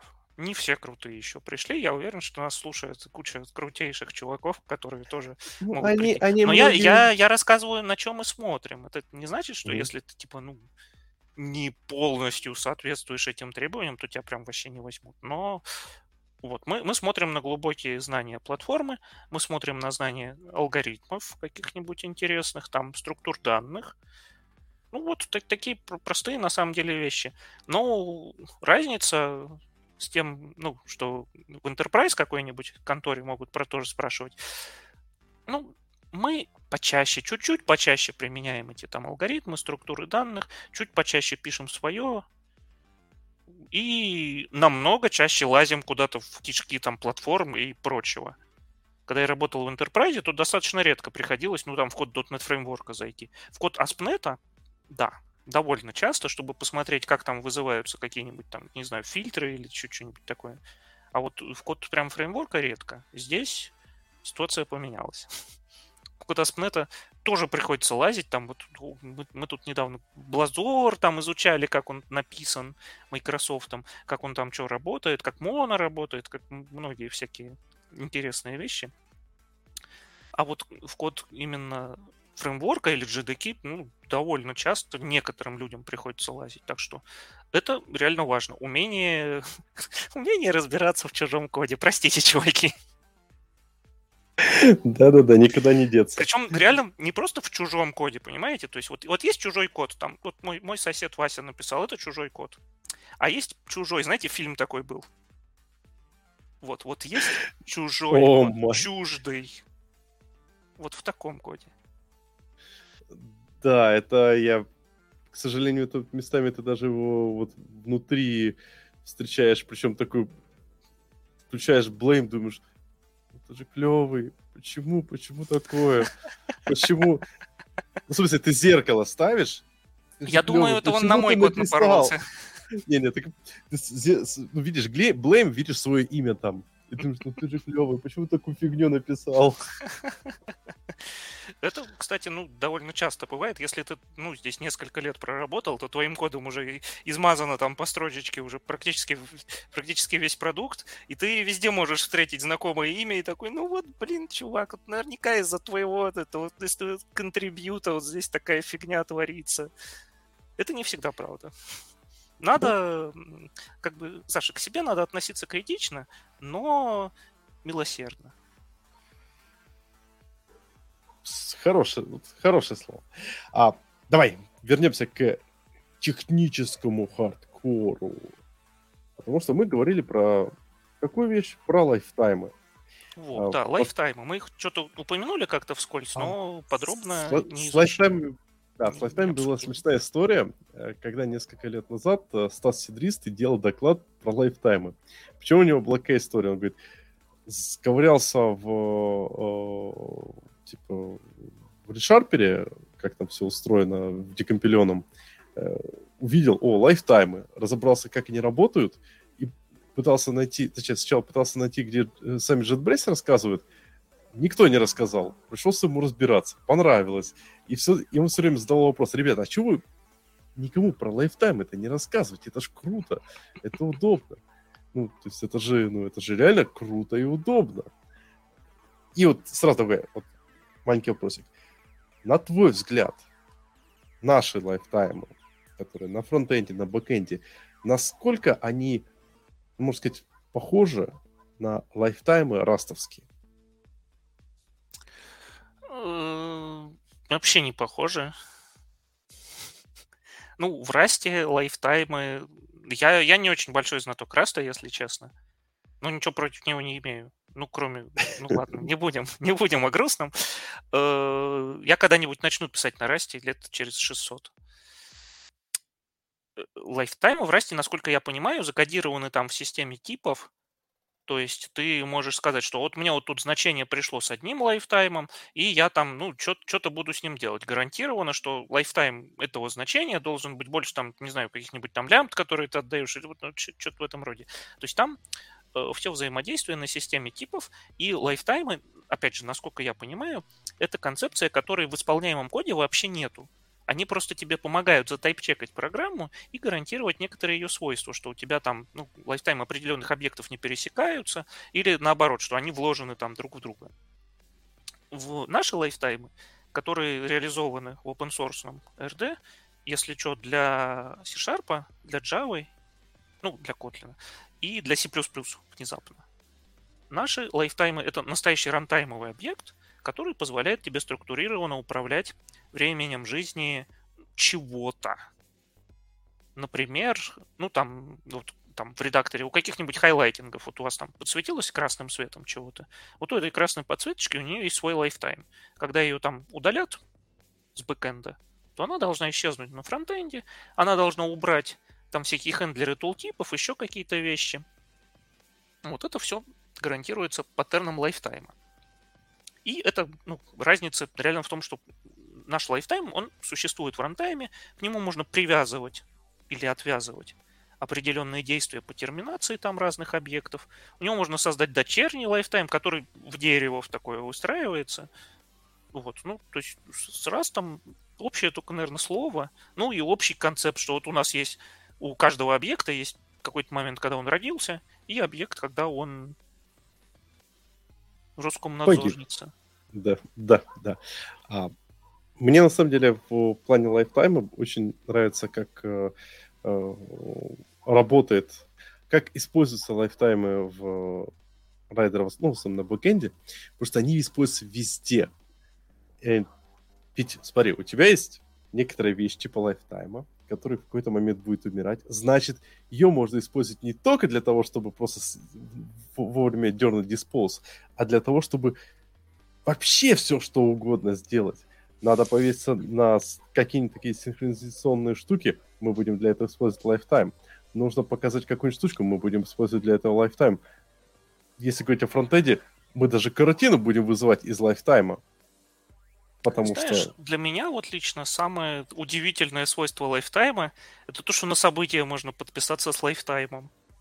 Это примитивнейшая вообще вещь тупая. Ну, да. Ну, типа, Но когда ты офигенная. подписываешься на событие, то ты сразу планируешь, а когда ты отпишешься от этого события, ну, чтобы не создать утечку памяти. Знаете, там вот у нас есть такая проблема в .NET с событиями, утечками памяти. И внезапно это дьявольски удобно. Тебе не нужно больше куда-то в диспоз там идти или еще куда-то, чтобы отписаться. Ты сразу же там, где подписался, ты передал объект какого-то лайфтайма, который, ну, обычно за тебя кто-то терминирует, там иногда ты сам его терминируешь. И все, и, и тебе больше не надо, типа, заморачиваться там с какими-то еще вещами. А потом уже ты понимаешь, что ага, а это значит, что я могу свои ивенты написать, которые будут лайфтайменные. А кроме ивентов, может быть, я еще какие-нибудь штуки могу написать, которые будут лайфтайменные. И у тебя реально все опишки всех действий, которые являются парными, типа подписался, отписался, добавил, удалил там из коллекции или еще что-то. Они у тебя все становятся лайфтайменными, и это, ну, типа, офигительно. У нас есть хелперы, допустим, чтобы в коллекцию добавиться временно. И это просто хелперы, ну, там типа list.add с лайфтаймом. Это, ну, не то, что сильно часто используется, там с трейдингом есть некоторые вопросы, надо аккуратно пользоваться. Но если надо, то взял, добавился там или в dictionary, и, и тебе норм вообще. Да, ну, в общем, лайфтайм это здорово, лайфтайм это класс. Э, кто их не использует, э, пошли дальше. Вот мы говорили про потоки, что все делают свои потоки. Все делают свои потоки, потому что все делают свои пулы. Даже JetBrains. Расскажи про JetPool. Слушай, я ничего не знаю про JetPool и не говорю про JetPool, и вообще нет никакого JetPool. А, Нет, мы... на самом деле у нас, у нас есть, да, у нас есть в ReSharper свой э, тредпул. Он чем-то подобен системному тредпулу. Ну, то есть там, там тоже есть какая-то эвристика, по какой ему там надо стартовать потоки, по какой надо их гасить, если они долгое время болтаются без э, надобности. Но, если честно, я особо не шарю, как он работает. Его написали великие древние, он просто написан хорошо, он работает, и от него вроде кушать не просит. Либо с лайфтаймом называется RD. Товарищ github.com slash jetbrains slash rd. Две буквы. Да, есть у нас в шоу-нотах. То есть можно быстренько проскролить и кликнуть, там сразу будет. А, да, окей, ладно, про JetPool не будем говорить, а то чтобы никому ну, не... Я, там действительно я, я не очень шарю в глубине джетпула, туда пока не довелось зайти. Может, вот, вот, может и не доведется. Давай еще про одну прям очень страшненькую штуку из, из древних. А, в свое время на самом первом .next э, э, шве, шведов, вот, шведов, шведов вроде, а не Шкретов, Сергей Шкредов рассказывал. Ну, оба, про... оба этих господина с нами. Да работают. я знаю, я, поэтому, я поэтому путаю. Э, Сергей Шкредов рассказывал про DI в, э, в RSharper, основанный на зонах. Ох. Вообще прикольная штука, но меня меня тогда просто очень сильно впечатлило э, то, что у тебя получается, типа, в чем концепция зон? то, что у тебя э, для разных случаев надо запустить, собрать э, разный набор компонентов. То есть вот у тебя есть ReSharper, у тебя есть .trace, .memory, Rider и прочее, и для э, разных случаев нужно собрать набор, разный набор, как бы, вот, чтобы оно все собралось. Ну, тут, тут надо некоторый экскурс в историю угу. сделать, на самом деле. То есть, да, у нас э, есть большой репозиторий, называется .NET Products не мудрствуя лукаво. В нем живет код всех наших дотнетных продуктов, включая профиляторы, ReSharper, Rider, там флитовый бэкэнд, и наверняка я еще что-нибудь забыл. Вот. Эти все чуваки лежат в одной большой монорепе. Более того, они все собираются ну, из одного и того же кода. То есть, по сути, одни и те же DLL могут юзаться и в ReSharper, и в Rider, и там, в .trace, в .pik. Это создает сложность, потому что ну вот у нас используется компонентный контейнер, там DI, в котором ты атрибутиком помечаешь классы, и они автоматически инстанцируются. Ну, там, типа как контроллеры в вебе, они тоже сами инстанцируются там по мере надобности. И возникает проблема, а что если вот у меня там какой-то дотрейсный компонент, который нужен только дотрейсу, но он там по, по воле судьбы, он лежит в общей DLL, а что делать? Стартовать ли его там в райдере или не стартовать его в райдере? Поэтому была придумана такая магическая штука, как зоны. Ты помечаешь, что вот этот вот скоп компонентов у меня принадлежит зоне, например, .trace. А вот этот скоп компонентов в зоне любых профиляторов вообще. И поэтому там какие-то компоненты чисто trace специфик, какие-то во всех профиляторах, там тут memory тоже поднимаются. А какие-то там могут быть еще, ну там есть хитрые определения зон, типа UI э, enabled зона, это значит, все UI-ные наши компоненты, э, все UI-ные продукты, у которых есть .NET на UI, но, например, не Rider или там не ReSharper Command Line Tool. Да, у ReSharper есть Command Line Tool, бесплатный, кстати. Вот, и в нем, в нем тот же самый DI фреймворк, тот же самый код, но в нем часть компонентов не создаются автоматически, они не выполняют никакой работы, вообще ничего не делают, потому что они там не нужны. Ну, типа, зачем нам в Command Line Tool там, я не знаю, окошко с рефакторингом, там она не делает оконного никакого рефакторинга. Вот. Плюс зоны позволяют как-то хитро позонить разные версии Visual Studio, то есть в ReSharper реализация некоторых компонентов различается между версиями Visual Studio. Он инсталируется до сих пор, по-моему, даже в 2010-ю студию. Ну, не факт. В 12-ю почти наверняка все еще есть. Вот, я, и... даже, я даже помню ее цвет. Сколько времени на ней, в ней просидел свое Я тоже время. помню. Да. Вот, значит, э, это все размечено зонами специальным образом.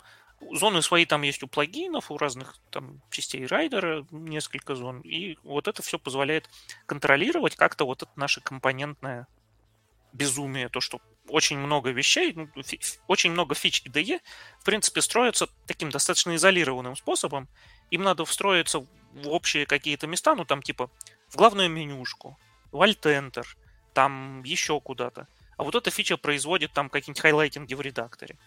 И поэтому они все скопом поднимаются, и ну, сложно контролировать. Типа вручную ты все их не перечислишь в каком-то одном файле, это будет адок.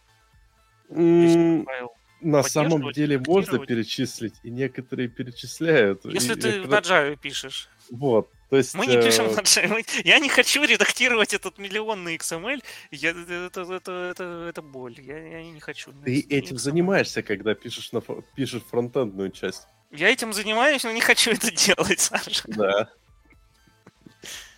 Это грустно. XML не надо. Ребята, не, не, не делайте XML. Пожалуйста. Вот, это значит... JSON. О, вот, вот это... А может, лучше Томл? Хм, давай. Любители Раста сразу. Это, ох, да, клешнями да, да. замахали. Звучит, звучит... Надо еще посмотреть, как во флите сделана сборка компонентов. Ой, а, кстати, интересный вопрос, я не знаю. У нас с нашей стороны .NET, она интегрирована с нашим контейнером, ну, потому что нам, нам так нужно.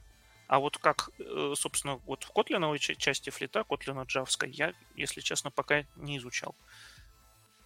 Не знаю, может быть, придется еще изучить. Интересно, что у нас, э, ну вот, типа, есть компонентный контейнер и ну, какие-то классы, которые помечены атрибутом и стартуются автоматически. А над ними надстройка в виде зонинга. И аналогичная конструкция похожая у нас есть в билд-системе у нас есть, ну, типа, порядка 650 проектов в Solution. Представьте себе. И эти проекты поделены на так называемые сабплатформы. Тоже такая, типа, надстройка над MS-билдом, которая проверяет, что, ну, вот, типа, у меня есть там сабплатформа райдеры, например, в ней, ну, не знаю, пусть 50 будет разных проектов. И есть соплатформа ReSharper. Или там соплатформа ядра IDE, которая и к райдеру, и к ReSharper относится. И вот между этими соплатформами там отдельный XML-чик, в котором написано, что вот этой платформе можно референсить вот эту, а вот этой нельзя. Во время билда Ваня, мы... а, Ваня, можно секундочку? Повтори еще раз. Все-таки используется XML, правильно? Там используется XML, но XML там типа 5 строчек, Саш.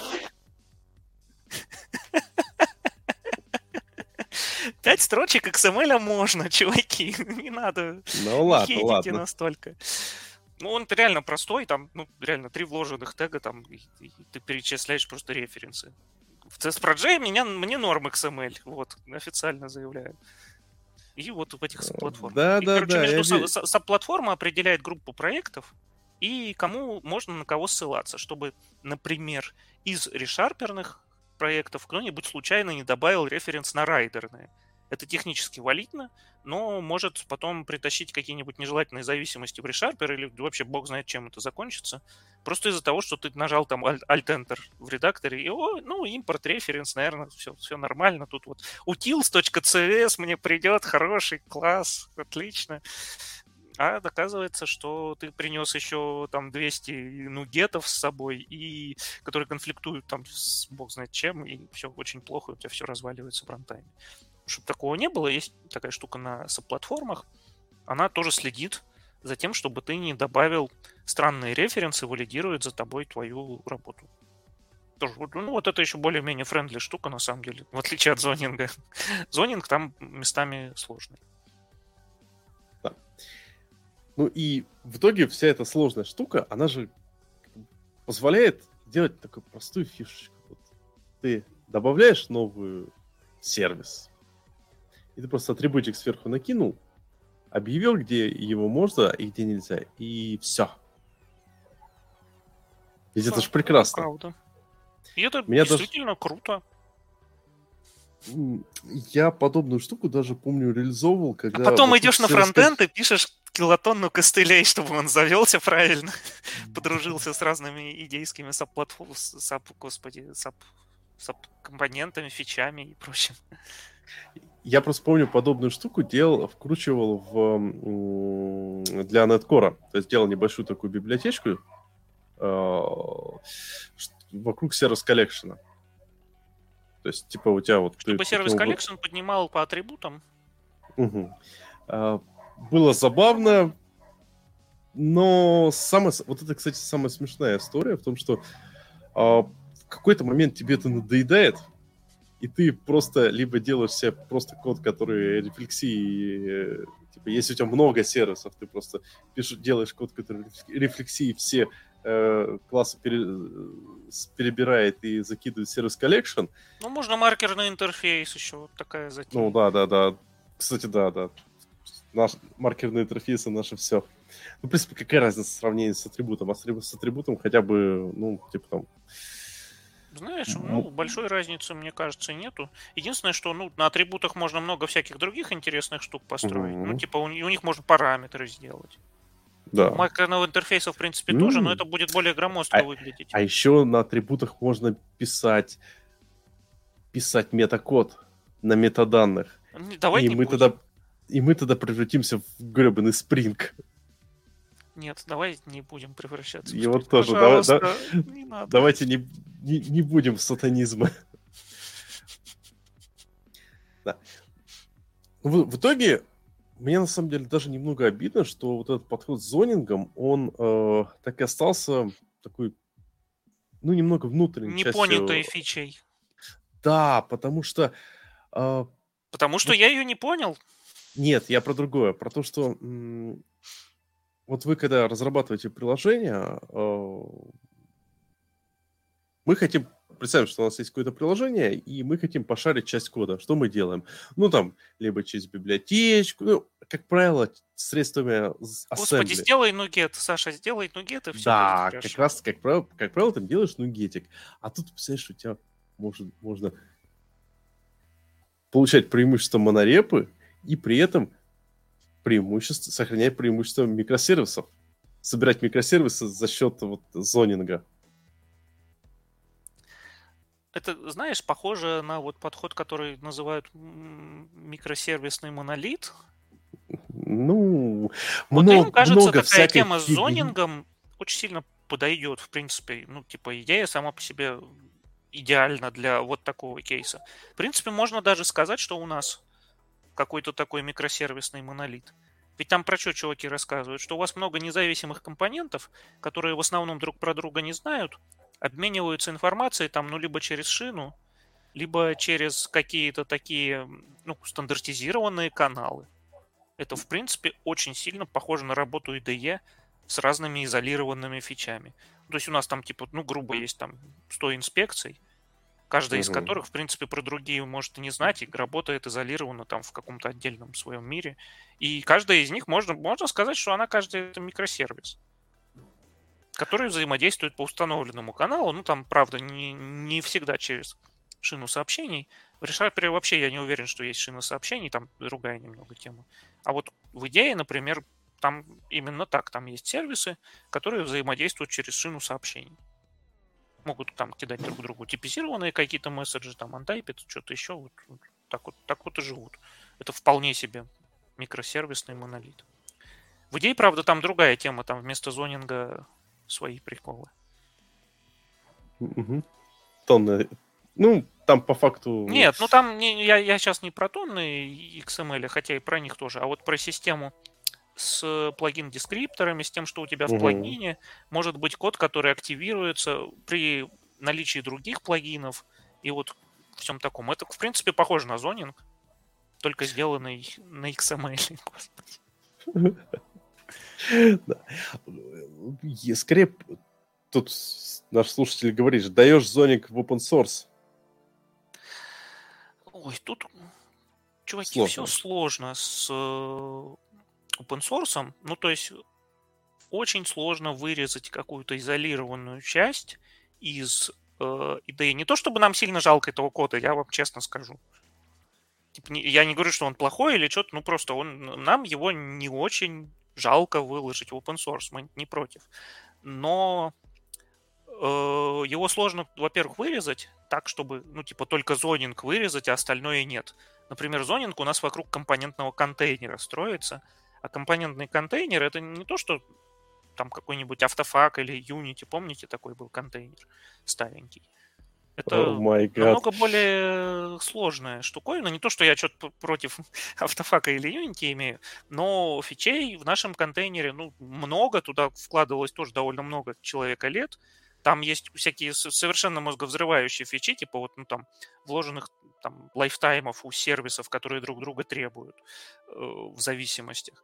Там какой-то алгоритм хитрой терминации этих сервисов в правильном порядке. Дальше асинхронные сейчас какие-то фичи. Кого там можно синхронно, кого асинхронно, кого на каком треде можно создавать.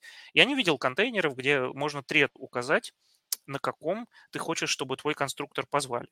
Потому что, ну, Большинство контейнеров не адаптированы для там UI-ных приложений, именно что вот у тебя UI, тебе надо на UI, тебе есть разница, на UI ты где стартуешься или не на UI. Кажется, что ну, большинству это просто не надо. Поэтому такой, таких фич я не встречал. У нас вот... Zenject. Да? Я, я, да, я даже не слышал Это юнитишный контейнер. А, он умеет так? Слушай, по-моему, да. Окей. Ну, он на самом деле это адское, адское... Слушай, я, может, вру, но там он очень много всего умеет. Знаешь, это DI-контейнер, который умеет пулинг, э, то там, если у тебя DI-контейнер умеет пулы делать, то и... Слушай, у нас такого нет, надо, надо прикрутить. Ё-моё, давай засядем, сейчас напишем пул. Ну, я, я маленько отвлекся, да, описывая преимущества, воображаемые преимущества нашего контейнера. Смысл в том, что отдельно зонинг или отдельно любая какая-то фича, которая утилитна и может людям потребоваться, она очень сложно отпиливается, во-первых. Во-вторых, это же не так, что ты просто взял и выкинул кусок кода в open source, и пусть он там валяется. Тебе надо его поддерживать. Тебе надо следить за pull-реквестами. Что я, я, кстати, признаю, вот честно, IntelliJ Community не очень хорошо справляется с pull-реквестами сейчас, к сожалению. Pull-реквестов приходит очень много, а сил, чтобы их ревьюить, не очень много.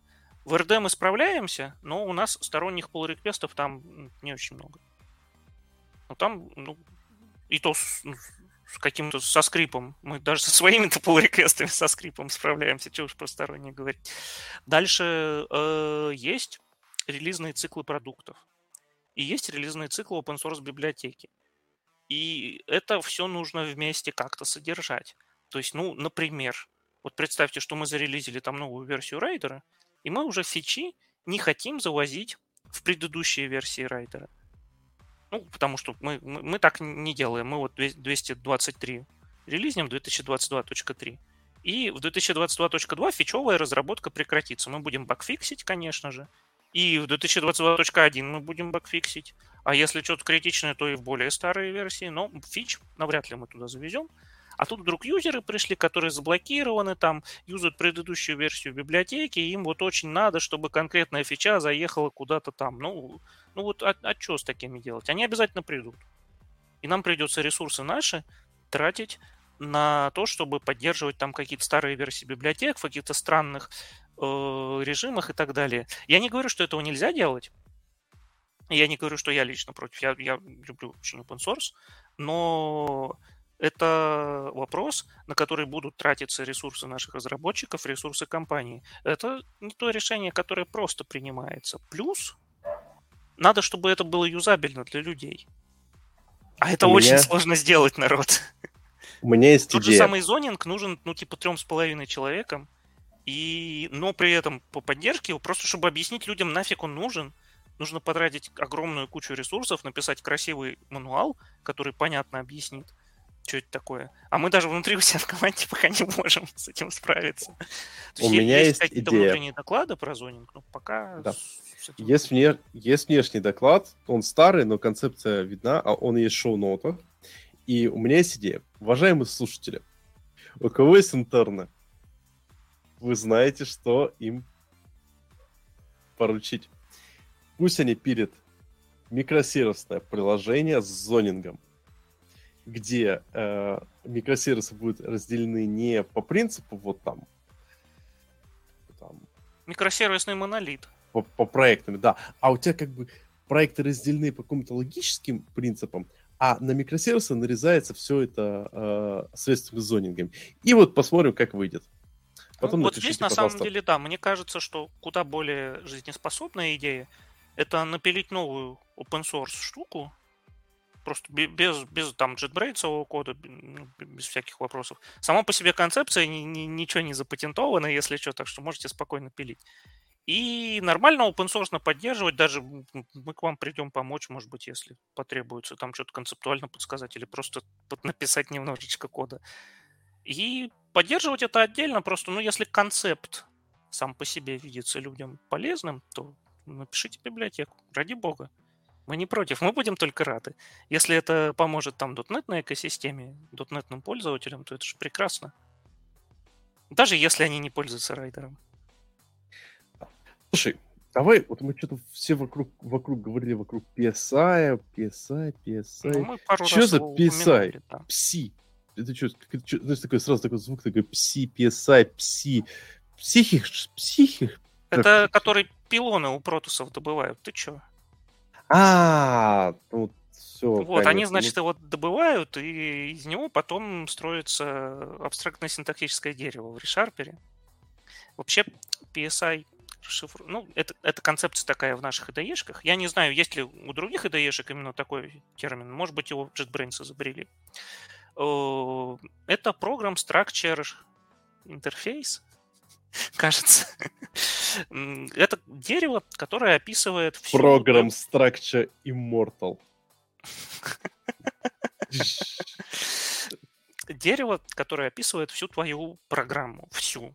Вот, ну, типа, если про .NET программу говорить, то это дерево, в котором root это solution, в solution лежат проекты, в проектах лежат файлики C-sharp, в C-sharp файликах лежат там типы, в типах лежат методы и так далее. То есть это начиная от структуры проекта и заканчивая структурой э, абстрактного синтаксического дерева. То есть а в методах там лежат уже ноды конкретные этого самого дерева. Вот это и есть PSI. То есть, в принципе, таком на базовом уровне это то же самое, что AST. по нему там мы строим всякие визиторы, для него автоматические э, парсеры, лексеры делаются, и вот это все. То есть тут, тут, тут ничего такого удивительного нет, просто термин почему-то вот используют такой. Может быть, есть какая-то разница между э, PSI и AST, которую я не знаю, ну, я, я не уверен. Я ну, не тут... парсерный чувак, если что, в, в, своей, в своей работе я парсеры не пишу, парсеры я Слушай, есть э, большая разница между синтаксическим и семантическим моделью. Ох, вот мне как бы кажется, что без... если у нас есть где-то нужда в семантической модели, там, ну, не знаю, в, в control flow анализах всяких, то она там строится отдельно по PSI или там еще почему-то, ну, то есть она не, не является частью PSI, насколько я представляю. Я могу ошибаться, конечно. Да. Ну и так вот, это, в принципе, можно сказать, ядро всех инспекций, всякого поиска по коду Да, ну это и, и логично, это и ожидалось. Если у тебя что-то делает что-то с языком, то значит ты трогаешь абстрактное синтаксическое дерево. Это это просто понять любому, кто сталкивался с языками программирования вообще. Да. Но при этом, если, допустим, сравнивать с рослиновским, э, есть, э, ну, есть ряд отличий. Вот на скидку подскажешь? Ну, конечно же, мутабельность. Да. Наш PSI, он является by design мутабельным. А рослиновый, рослиновый AST, насколько я помню, он весь, оно иммутабельная. То есть для да. того, чтобы поменять что-то в Рослине, ты там ну, берешь, создаешь копию. Наверное, это персистентная структура, то есть она не сильно глубоко там эту копию только по мере надобности скопирует. Ну, деревце и, получается такое. Да, ну и там подменяешь потом поинтер в памяти на эту копию, когда тебе надо куда-то применить этот change, и все. В ReSharper и в идее, в обоих продуктах, в обеих сторонах жизни райдера, там сделано не так, там эти деревья являются мутабельными. Причем, ну, почему в идее так получилось, я, если честно, не знаю. И там сейчас на некоторых уровнях уже внедряются новые мутабельные реализации, ну, с соответствующими бенефитами, там, что их параллельно может обрабатывать, параллельно заменять и так далее. Допустим, проектная модель в райдере, фронтендная часть проектной модели, она вот я, я только сегодня узнал, что она оказывается иммутабельная, и там есть специальный протокол, с помощью которого мы подменяем ее там на результат обработки. Допустим, проекты у вас обновились, надо пересчитать там список файлов и так далее. Вот это иммутабельно делается. Вот. Э, но в, основ... в основном это дерево является мутабельным в ReSharper и в идее. Вот. Это прям вот ну, грандиозная разница.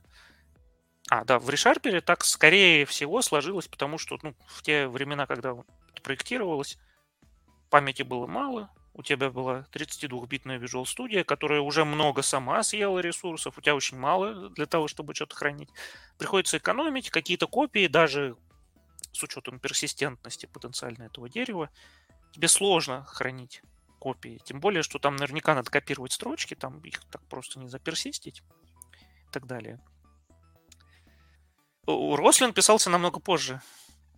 Да, и в конце концов он такой очень быстренько И он э, жил, я, я не уверен, он, он все время жил в отдельном процессе или нет? Или он изначально его не внутрь, не, изначально ага. его внутрь добавили, но как-то он очень быстро такой, типа, 2, 2 гигабайта, и его выкинули в э, отдельный процесс, который... Ну, тут, тут я не уверен, я не следил за... Вот, вот, в тот момент я, кажется, уже переходил на райдер, когда Рослин появился. Ну, ну там же была, э, там была самая смешная история. В какой-то момент э, Рослин, особенно когда ты еще кастомный анализатор ставил, э, он начинал циклично выжирать бесконечное какое-то количество памяти, и был даже мемчик типа «убей Рослин», потому что ты такой сидишь, и у тебя просто вот память вся закончилась. Знаешь, я не застал уже этого, кажется. Но это, это, это скорее был такой божок у них, который не пофиксили. Да, если а... что, кстати, интересный, интересный момент. У нас не хейтят Visual Studio в команде. Многие ребята, даже из тех, кто разрабатывает райдер, периодически пользуются Visual Studio там, для решения тех Она прекрасна. задач. Нормальная, вполне IDE-шка, как бы ничего зазорного не вижу в том, чтобы ей пользоваться, если она ну, удовлетворяет. Удовлетворяет. А, окей, давай еще про PSI-модель, ну, в принципе, про PSI-модель э, что-нибудь Там ничего сказали. особо интересного-то нет про нее. Да, да, да. А вот что еще интересно, вот давай немного поговорим про такую вещь, как разные, эм, как сказать, high-level абстракции поверх э, многопоточности. Э, какие у нас используются? Какие? А, ну, наверное, основная внезапная абстракция совершенно это reader write log, которая, ну, казалось бы, классическая да, схема. Один умеет писать и сколько угодно читать. Либо один пишет, либо сколько угодно чуваков читают некую структуру, там что угодно. Так вот, у нас в IDE-шках э, делается, как правило, один read-write log на процесс. То есть получается, что у идеи на все ее структуры данных, ну там за, некоторыми важными исключениями, ну там у тебя ну, на все текстовые документы, грубо говоря, у тебя один reader writer log. Если какая-то фича IDE хочет что-то записать в документ, она должна взять write log. Если хочет прочитать документ, она должна взять read log. Соответственно, если кто-то держит read log, а ты хочешь записать, то подожди. В ReSharper такая же система, там тоже один на процесс, этот read-write log, покрывает большую часть всех структур данных, которые используются в IDE. То есть там то, что в проектной модели, то, что в редакторах, в документах содержится в текстовых, это все там абстрактное синтаксическое дерево, PSI, все закрывается одним и тем же глобальным локом. И удивительно, но это работает. Помимо этого, конечно же, ну, во многих местах мы просто используем там обычные локи, там еще что-то. Это не, не то, что прям мы все подряд запихнули под один лог. А вот там, интерлог редко используете. М? А вот интер, интерлог редко используете. Там, где надо, используем. Надо не везде. Ну, знаешь, как бы лог... Э, э, мы вот как раз холиварили недавно на тему интерлог. Было лог. дело.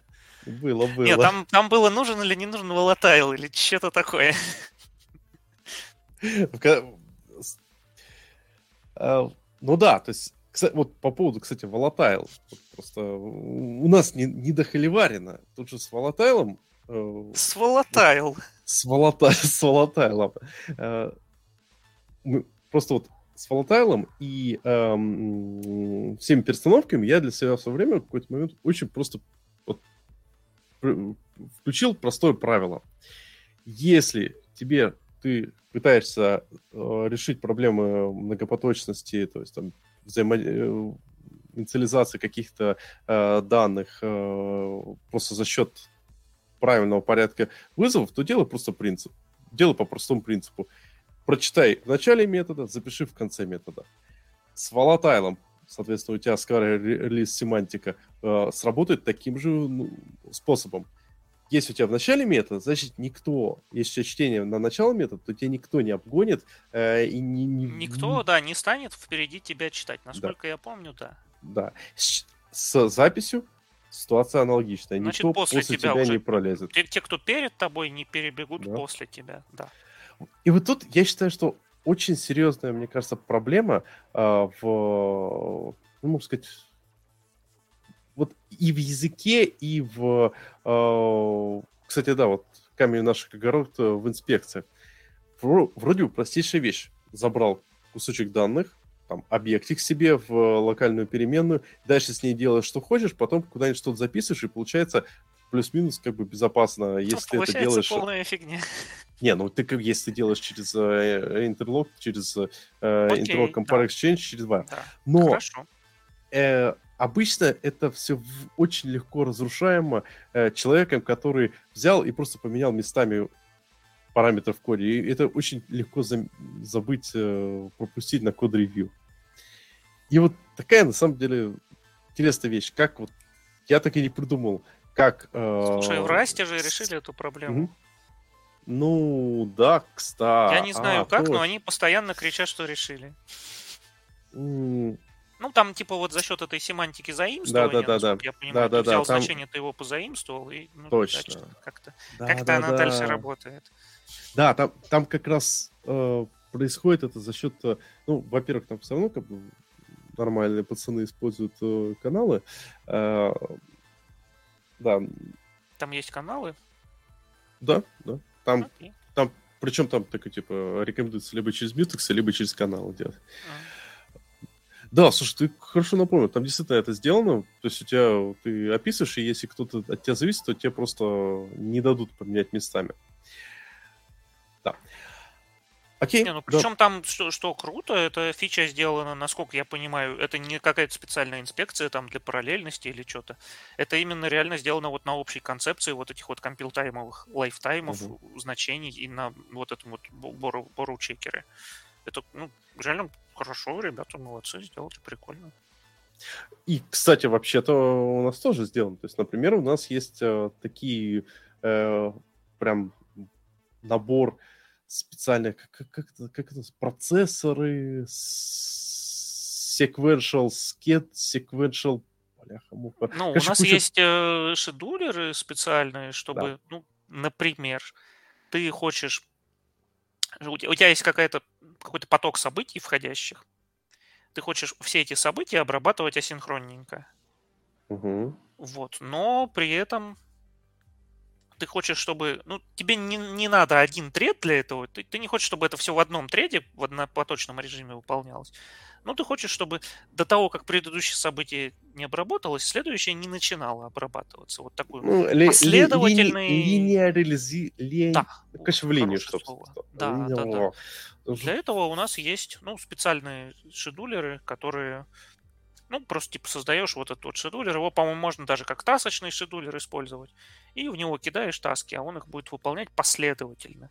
Не гарантированно, что в одном треде, но последовательно там на пуле, например, который ты ему дашь. Да, это, и это, кстати, ну, действительно довольно, очень довольно удобно. удобная вещь. Магия, смотрите, у вас вроде как однопоточная обработка, ну, типа однопоточная, последовательная, да, один за другим обработка, но при этом у вас нету треда, который висит в памяти, ест там мегабайт стека и так далее. Это... Мы недавно нашли вообще эту штуку у себя в коде. ну, штука прикольная. Да, да, да. Сама появилась. Вот чувствуешь, что такие вещи, они как-то вот сами появляются. Не, ну кто-то ее написал, наверное. Я, я думаю, что... Я почти уверен, что ее кто-то написал. Она не могла сама просто... А мне автор, автор, автор этой штуки как раз ее и скинул. Я на 60% уверен, что она не сама появилась. Окей, отлично. Э, да, и вот получается на мелких абстракциях все э, и, все и работает. Окей, мне кажется, по э, всяким фичам мы прошлись. О, кстати, давайте мою любимую фичу, с которой я, наверное, занимаюсь, э, занимаюсь разными непотребствами последнюю недельку, а именно синкпоинты. Но я не могу про эту штуку не рассказать. А, история какая? Представьте, что вам, у вас есть какая-то, какое-то приложение, и вам нужно сделать headless режим для этого приложения. То есть в данном случае мы говорим про э, ReSharper. Э, как, обес... как понять в консоли, что, допустим, вся операция прохода по всему коду, анализа всего кода и э, выполнения там source-генерации и прочего закончилась? У нас есть такое понятие, как sync point. То есть ты такой, типа, помечаешь, запускаешь в какой-то момент фразочку sync point, и э, когда выполнится работа, point гасится. Все, естественно, сделано через лайфтаймы. И, а CLI, хост, который как бы для headless режима работает, он просто сидит и ждет, когда закончатся все синкпоинты. Круто? Наверное. Чувствуешь, меня даже собаки залаяли. Это они соглашаются с тобой? Не знаю, я не хочу к ним идти. Я бы тоже не пошел. Да. Ну, а, вообще, сама по себе идея, наверное, интересная, но с чем она связана? Это именно идея для тестирования все-таки в основном. Потому что в обычной ситуации, ну, ты бы сделал какую-то тасочку, которая, когда твоя работа доделалась, она зарезолвилась, ее бы просто поавейтил. Но когда ты ждешь каких-то вещей в середине там какого-то левого вообще процесса, тебе бывает очень сложно э, именно для теста сделать, что я хочу дождаться там такой-то штуки. И поэтому, да, тебе приходится использовать какой-то глобальный механизм, вот эти вот синк-поинты, что, ага, у меня вот тут есть такой синк-поинт, я его подниму, а потом в другом совершенно месте кода я оттуда же из глобального места его достану и дождусь. Ну, идея нормальная, неплохая, но все-таки попахивает таким не, не продуктовыми качествами от нее, на мой взгляд. Она именно подходит хорошо для тестирования в да. продукте. Я бы не хотел таких вот неявных связях, на, связей на каких-то вот таких типа глобальных объектах между разными совершенно разрозненными местами в коде. Я бы хотел все же более явно там, ну, типа сигнал или что-нибудь еще. Стоит машина. Я хочу эту штуку заменить на стоит машины, чтобы больше не мучиться, с, с, э, не пересекаешься с синкпоинтами. Э, но это детали. Так, это, это просто... Я наболело. боюсь, что ты оставишь просто... После тебя еще синк стоит машины появятся, в которых никто не будет разбираться. Ты их еще покроешь зонингом своим любимым. И вообще там где-то... Да, да, У нас да, тут да. вроде был разговор про то, что сделать, чтобы код не превратился в адовую легосятину. Вот. А не про то, как превратить код в адовую легосятину, Саша. Кстати, о адовой легосятине. Не случайно мы говорили, точнее, Вань, ты вначале говорил, что большую часть времени э, занимаешься изучением чужого кода. Я ведь... не говорил этого, хотя я занимаюсь. Да, э, ведь на самом деле самое интересное то, как э, происходит интеграция э, райдера с э, разными штуками. То есть вот, вот например, давайте с, э, посмотрим, как, как работает интеграция с Рослином. Ну, это ты нам очень лучше расскажешь. Да, да, да. На самом деле, очень интересным образом. А, я сейчас как раз на поддержке этой штуки, поэтому если она ни черта не работает, то вы знаете, в кого можно кидать камнями. А, не надо. Не в меня. Да. История в чем? Рослин, как и... Рослин же хороший мальчик, хороший мальчик, поэтому его кидают в отдельный процесс. Потому что хорошие мальчики много кушают. Э, на самом деле, тут основная причина в том, что э, в Рослин запускаются кастомные анализаторы, которые вообще, как разработчики, не можем э, контролировать. Пользовательский для... код лучше в свой процесс не тащить, он там вообще. крашнется что-нибудь. Нам, угу. нам своих хорошей хватает, ребят, еще чужие тащить. Да, Stack Overflow и всем конец. А, соответственно, он работает в отдельном процессе специально для того, чтобы все это красиво интегрировать, э, интегрировано э, в Рослин был законтрибьючен JetBrains код, который там приходится таскать каждый раз, подмерживать его с апдейтами Ну, он не законтрибьючен, получается, что он просто в нашем форке. Форк, да, он да. за форк, и форк, форк приходится обновлять. Вообще, если что, мы обычно стараемся контрибьютить в разные open source проекты, которые используем, в, том числе майкрософтовские, там в .NET, в разные библиотечки, но это не всегда получается. Конечно же, Microsoft не станет тащить какие-то специальные костыли для нас в своих а библиотеках. Жаль. Одно дело, если мы что-то общественно полезное приносим, другое дело, если такое. .NET, например, мы сейчас не форкаем. Ну, то есть мы полностью все обстримим, что у нас в рантайме меняется, там баги мелкие чиним, еще что-то. Этого у нас нет. А вот Рослин не получается, приходится форкать. Да. Причем взаимодействие с этим процессом работает все через тот же RD, про который говорили. Очень удобненько. Одно и то же там и там, и там. Все здорово. А а дальше просто стандартная магия. На самом деле нестандартная, потому что э, Рослин же надо вскормить э, AST-шку, ты же не будешь ему говорить, что вот, вот тебе файловая система, иди жри. Нет, а почему нет? Надо... Во-первых, будет не так быстро, во-вторых, э, вот ты что-то тайпаешь, у тебя еще ты еще не, не нажал. А, пока не сохранил на диск, тебе да. надо уже показать Рослин инспекции. Угу. Окей, валидно. Да, да. А, э, это не значит, что мне что-то осенило. Так вот. И, соответственно, происходит великая магия, когда ты, э, у тебя, ты что-то натайпал, ты гоняешь э, апдейты в Рослин, Рослин попутно пытается э, выполнять какие-то инспекции и прочее, то есть ну, мы скамли все, что необходимо, и все хорошо. А от Рослина ты, соответственно, перехватываешь все его сигналы, какие у него могут быть.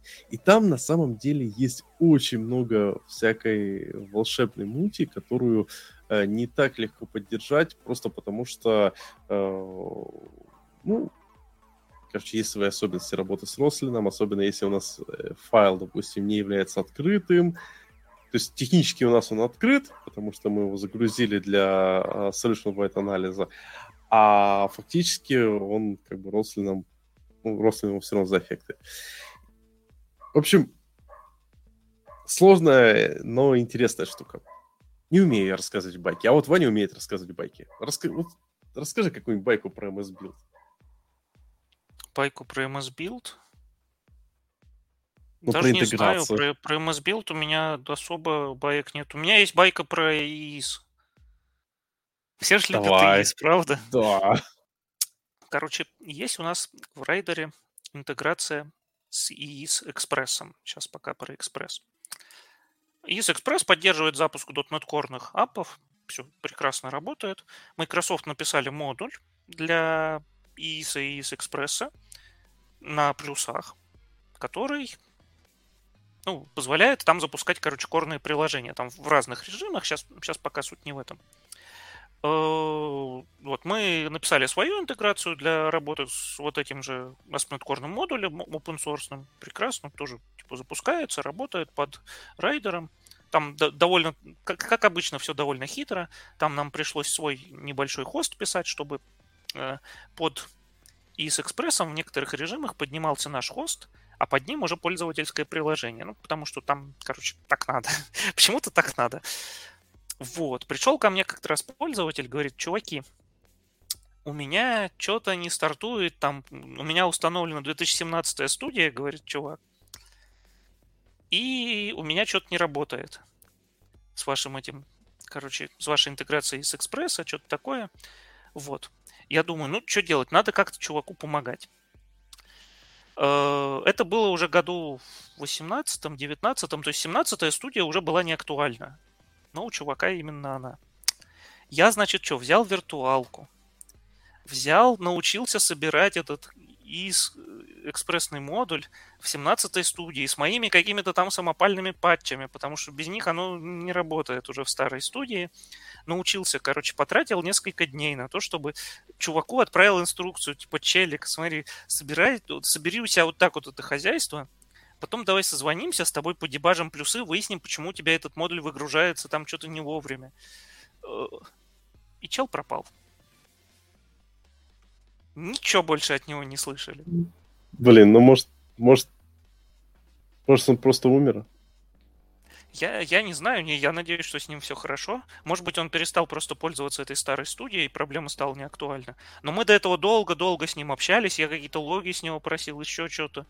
И в конце все закончилось тем, что он просто пропал.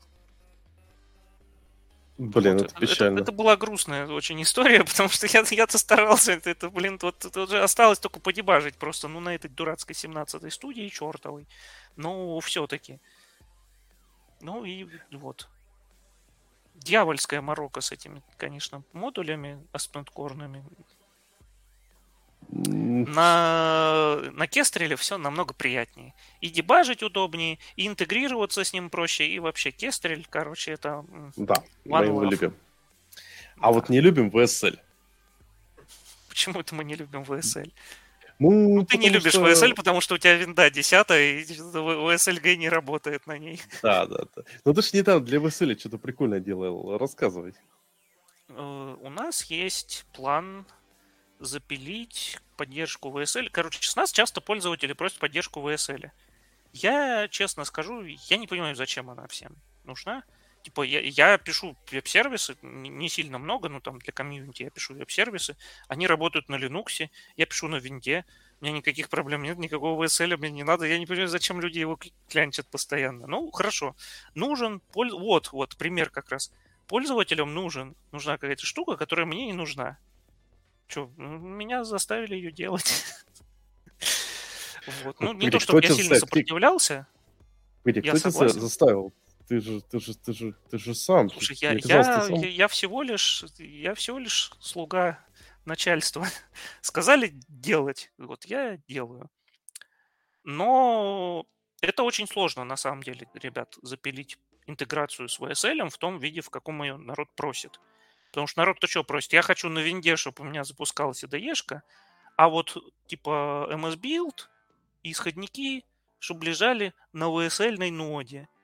А VSL нода, у нее есть как бы два режима с ней интеграции. Вообще по-хорошему. В одном режиме все тормозит, а в другом это будто бы другая тачка. То есть чуваки, по сути, просят заделать мне ремоут IDE. Но только так, чтобы она была не ремоут, и мне не пришлось там покупать какой-то флит у вас, еще что-то делать, а чтобы просто вот все работало ремоут IDE. Это очень сложно. У нас есть в ряде фич, ну там идея делает у себя интеграцию с VSL, там оно работает, маленько работает в режиме Remote IDE, то есть там есть, есть огромная гора сложностей с тем, чтобы все работало хорошо. Идея делает. Мы у себя пока решили одним махом все фичи закрыть, то есть не делать отдельно поддержку для MS билда, отдельно там для инспекции, для того, чтобы наш бэкэнд туда перекачивать, для run -конфигов, чтобы все запускать на удаленной тачке. Давайте мы сразу сделаем remote dev, полностью весь Rider туда пихнем в этот WSL, и пусть там все сразу работает. Слушай, а тут задают вопрос, а почему бэкэнд на WSL не запустить? Потому что это очень сложно. Смотри, что, запустить бэкэнд на WSL, его туда, во-первых, надо скопировать. Во-вторых, сокеты вообще, знаете, в VSL не супер хорошо работают. Я это только что запилил для ремоут дела, я знаю. С ними есть некие сложности. Дальше э, у тебя latency появится в редакторе очень, очень заметная. Если просто запустить наш бэкэнд на VSL. Дальше э, плагины. Что делать с плагинами? Ты поставил на фронтенд себе плагин, и вот, то есть надо тоже распилить на две части. Бэкэндную часть плагина на VSL, фронтендную сюда. В общем, э, это тоже сложно. И на самом деле непонятно, зачем бэкэнд запускать на VSL, а он там нужен вообще? Кажется, что возможно, что нет, нужен только MS Build и, ну, собственно, типа, ну, и проги пользовательские. Причем это не решает проблем с запуском пользовательских прок на VSL. Они запускаются не с бэкэнда, а с фронтенда. То есть это ну, такое половинчатое решение, которое можно было бы рассмотреть как промежуточный шаг. Типа идея вообще валидная, нормально. Но текущая реализация IDE не позволяет э, этой, эту идею эффективно реализовать и добиться полного соответствия, что пользователи хотят. Поэтому сейчас делается поддержка просто в рамках ремоут дела в WSL. Можно будет просто... Ну, для пользователя это выглядит как на стартапе. Ты нажимаешь не «Открыть проект», а нажимаешь кнопочку «А, remote хочу». А тебе там говорят, а какой remote? Типа SSH, там, может быть, Amazon, еще что-нибудь. И такой, не, я хочу WSL. И все, оно у тебя все задеплоилось в WSL. Весь Rider целиком, бэкэнд плюс фронтенд. Дальше у тебя... Ты, ты не используешь WSLg для этого. У тебя локальная IDE-шка с локальным гуем, виндовым, или там, ну, каким виндовым, наверное, только для VSL некоторые, ну там, там оно реально магически работает, некоторые тул-окошки прям проецируются там через браузер, еще через какую-то магию. Некоторые тул-окошки работают на моделях, то есть тебе по протоколу, по тому же самому нашему, пересылается содержимое этого тул-окошка, а он дальше, э, окошко рисуется там в IDE. Ну, текстовый редактор тоже нормально, нативно работает. Не как в VSLG, а просто, ну, как, как обычный текстовый редактор. Вот. Идея, короче, текущая в том, чтобы вот это вот эту тему пропушить. Она заодно и в других ТЭшках заведется сразу. Круто, почему нет. И поддержится в райдере. Таким образом, райдер 100% всех своих фичей, которые вообще можно завести в OSL, будет позволять заводить. Ну и тех, которые поддерживаются ремоут делом, это ну, плюс-минус почти все. Слушай, ну, по-моему, звучит очень круто, очень офигенно. И тут, когда мы говорили про Legacy, мне понравилась фраза э, одного из наших слушателей. Адовая легосетина там, где нет читаемых тестов. Вот как ты думаешь, у нас тесты читаемые? Знаешь, не все. Ну, есть всякие тесты у нас, есть те, которые плохо читаются.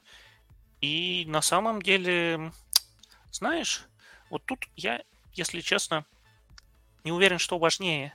Тесты, которые легко читать, или тесты, которые легко писать. Ну, они, скорее всего, типа, как правило, рука об руку, конечно, идут на практике, но все же, может быть, написание новых тестов даже позволит тебе эффективнее бороться с адовой легосятиной, чем чтение старых. Ну, или простота чтения. То есть, может быть, все же написание важнее. Я, я к тому, я не к тому, что это типа не нужно читать тесты. Но это, кстати, еще один поинт.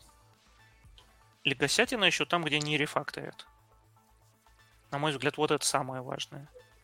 Почему у нас еще, ну, во-первых, собственно, а, а какое у нас качество кода нашего? Ну, хорошее. Качество кода разное на самом деле. Есть э, такие, ну, есть типа светлые места, где прям вообще все хорошо, я согласен, что покрытие, ну, не, не проценты покрытия тестами, а просто сам факт, что ну, хорошее тестовое покрытие, то есть тестики написаны, их легко читать, их легко писать, это очень важно для того, чтобы твой код не стал легаси, в котором невозможно разобраться. Это, ну, первое самое, конечно же. Но второе, то, что твой код должен часто рефакториться. Если он не будет часто рефакториться, а, ну, все его будут, типа, обходить стороной, да, просто набрасывать новые фичи в кучу и все – тогда твой код все равно станет legacy, даже если он покрыт тестами. В нем, ну, он покрыт тестами, но его невозможно поменять. И вот тут же классическая проблема. А, если у тебя достаточно гранулированные изменения, и ты, как в лучших традициях, пишешь там сервис, все интеграции, э, все инъекции через интерфейсы и так далее и тому подобное, то у тебя в какой-то момент получается так, что ты ничего не можешь отрефакторить, потому что тебе еще нужно будет рефачить тесты. И как мы это решаем? Как мы это решаем? Ну, а у, нас нет юнит, у нас нет юнит-тестов, у нас одни ну, интеграционные. Ну, слушай, ну, во-первых... Есть юнит-тесты, но их мало. Я с тобой не согласен, что у нас нет, то, что их мало, их достаточно. Они просто в разных местах находятся. Например, у РД в том же самом. А РД это ядро продукта, это важнейшее место. Там большинство тестов это юнит-тесты. Там все круто. Есть, э, конечно, другие штуки. Ну, типа вот, собственно, райдер. Райдер с решарпером. Что с ними делать? Саша, а ты здесь еще? Я здесь, здесь, здесь. А, хорошо. У тебя что-то картинка зависла у меня. Бывает. А у нас да. большое, ну, расто... большое расстояние. Я на солнечном Не такие уж Кипре... большие, слушай, между, между да. Новосибирском и, и где ты там живешь, жил, были больше расстояния, чем сейчас. Ну, ну да, да, да. Зато ты вот в Амстердаме хорошо кайфуешь. Был же, кстати, в квартале красных батарей. Я не знаю, где он. Да, мы, мы отвлеклись, погодите, тут про да. квартал потом поговорим. Да, сейчас мы да, про, про, про легосятину и как с ней бороться. Да, я считаю, что очень важно рефакторить, короче, код. Если его не рефакторить, то он очень быстро завянет, и все будет плохо. Э, и тут нам повезло по двум причинам. Во-первых, у нас менеджмент, который также программирует. То есть мне не надо идти к начальнику и рассказывать ему, что такое рефакторинг, а зачем мне нужен тут рефакторинг, а какой бизнес value нам принесет рефакторинг. Ну, я просто говорю, что вот, вот это вот слеза. система что-то какая-то плоховатая, и давай-ка ее порефакторим. А вот, а вот Саша приходится мне рассказывать, зачем там что-то рефакторить. Злодей. Дальше э, это, это первое. То, что ну, с менеджментом, короче, все хорошо. Менеджмент понимает, зачем это нужно, и что это принесет нам выгоду в будущем. И мы всегда играем в долгую. У нас там продуктом по несколько там, десятков лет некоторым. И мы, мы понимаем, что надо нормально писать код.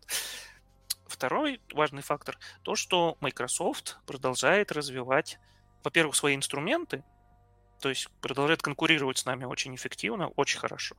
И поэтому мы не можем просто остановиться, перестать запиливать фичи, и ну пусть вот нам текущие пользователи платят, а за новых мы перестанем бороться.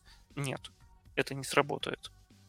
Во-вторых, Microsoft продолжает развивать нашу замечательную платформу появляются новые фичи, новые языковые фичи, новые там всякие интеграции с новыми там, не знаю, там ажурами, там всякими AWS, ну тут уже не совсем Microsoft, но тоже то, что платформа развивается и дает нам стимул, чтобы что-то новое делать.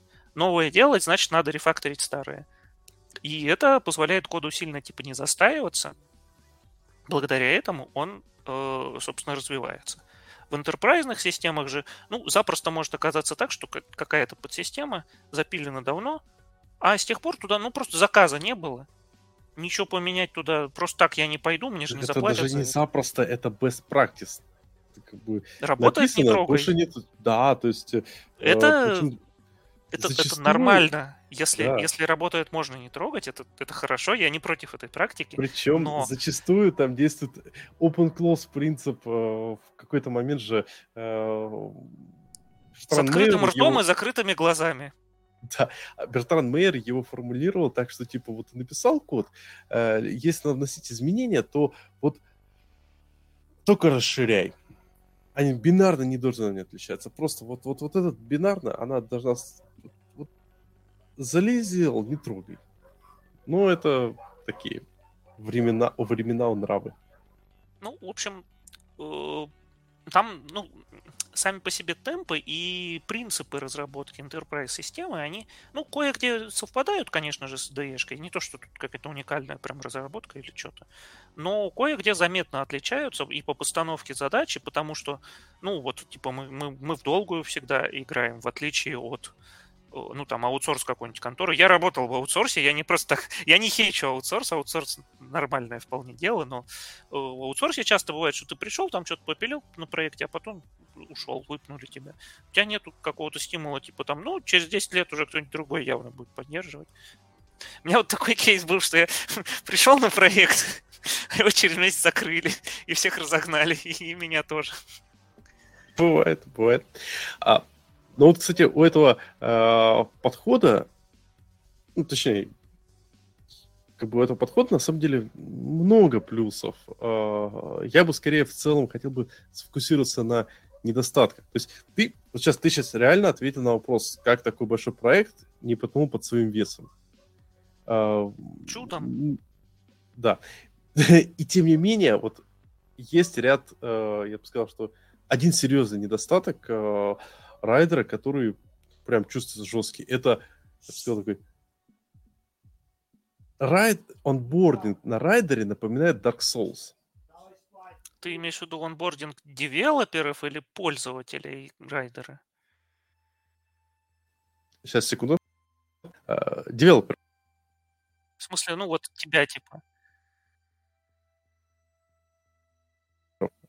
Короче, смотри, ты когда, ты как девелопер, вот я пришел, на проект? Когда пришел? Ну, Я не помню. Достаточно... Ну, ну, кажется, январе. в январе, да. В январе. Я до сих пор себя чувствую адским джуном. Слушай, я тоже, Саша. Ну, я, есть, я, я пришел в 2018 году, я техник проекта, я, есть до сих пор огромное количество вещей, в которых я вообще ни черта не разумею, и э, приходится обращаться к гуру каких-то вещей, вот синпоинтов, например. Да, и понимаешь, в этом-то интересная особенность, что э, ну, все равно, чем больше ты, ты прям очень сильно, эм, ну, можно сказать, э, э, вре- много времени тратишь на изучение каких-то новых вещей. Э, а тут новых вещей круто. много. Ты не можешь прийти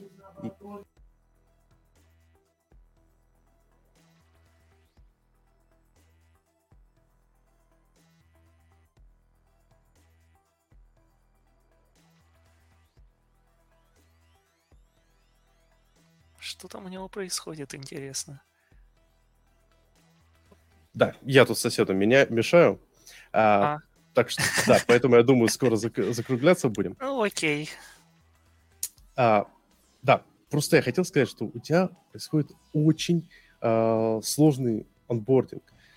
Ты долго включаешься, ты э, очень много времени тратишь на изучение какого-то совершенно нового странного кода, и как результат э, новый человек, он на свой перформанс приходит очень долго. Э, я встречаю коллег, которые говорят, что, господи, они там, э, не знаю, только через год почувств... перестали себя чувствовать, что они, кажется, там вообще ничего не делают.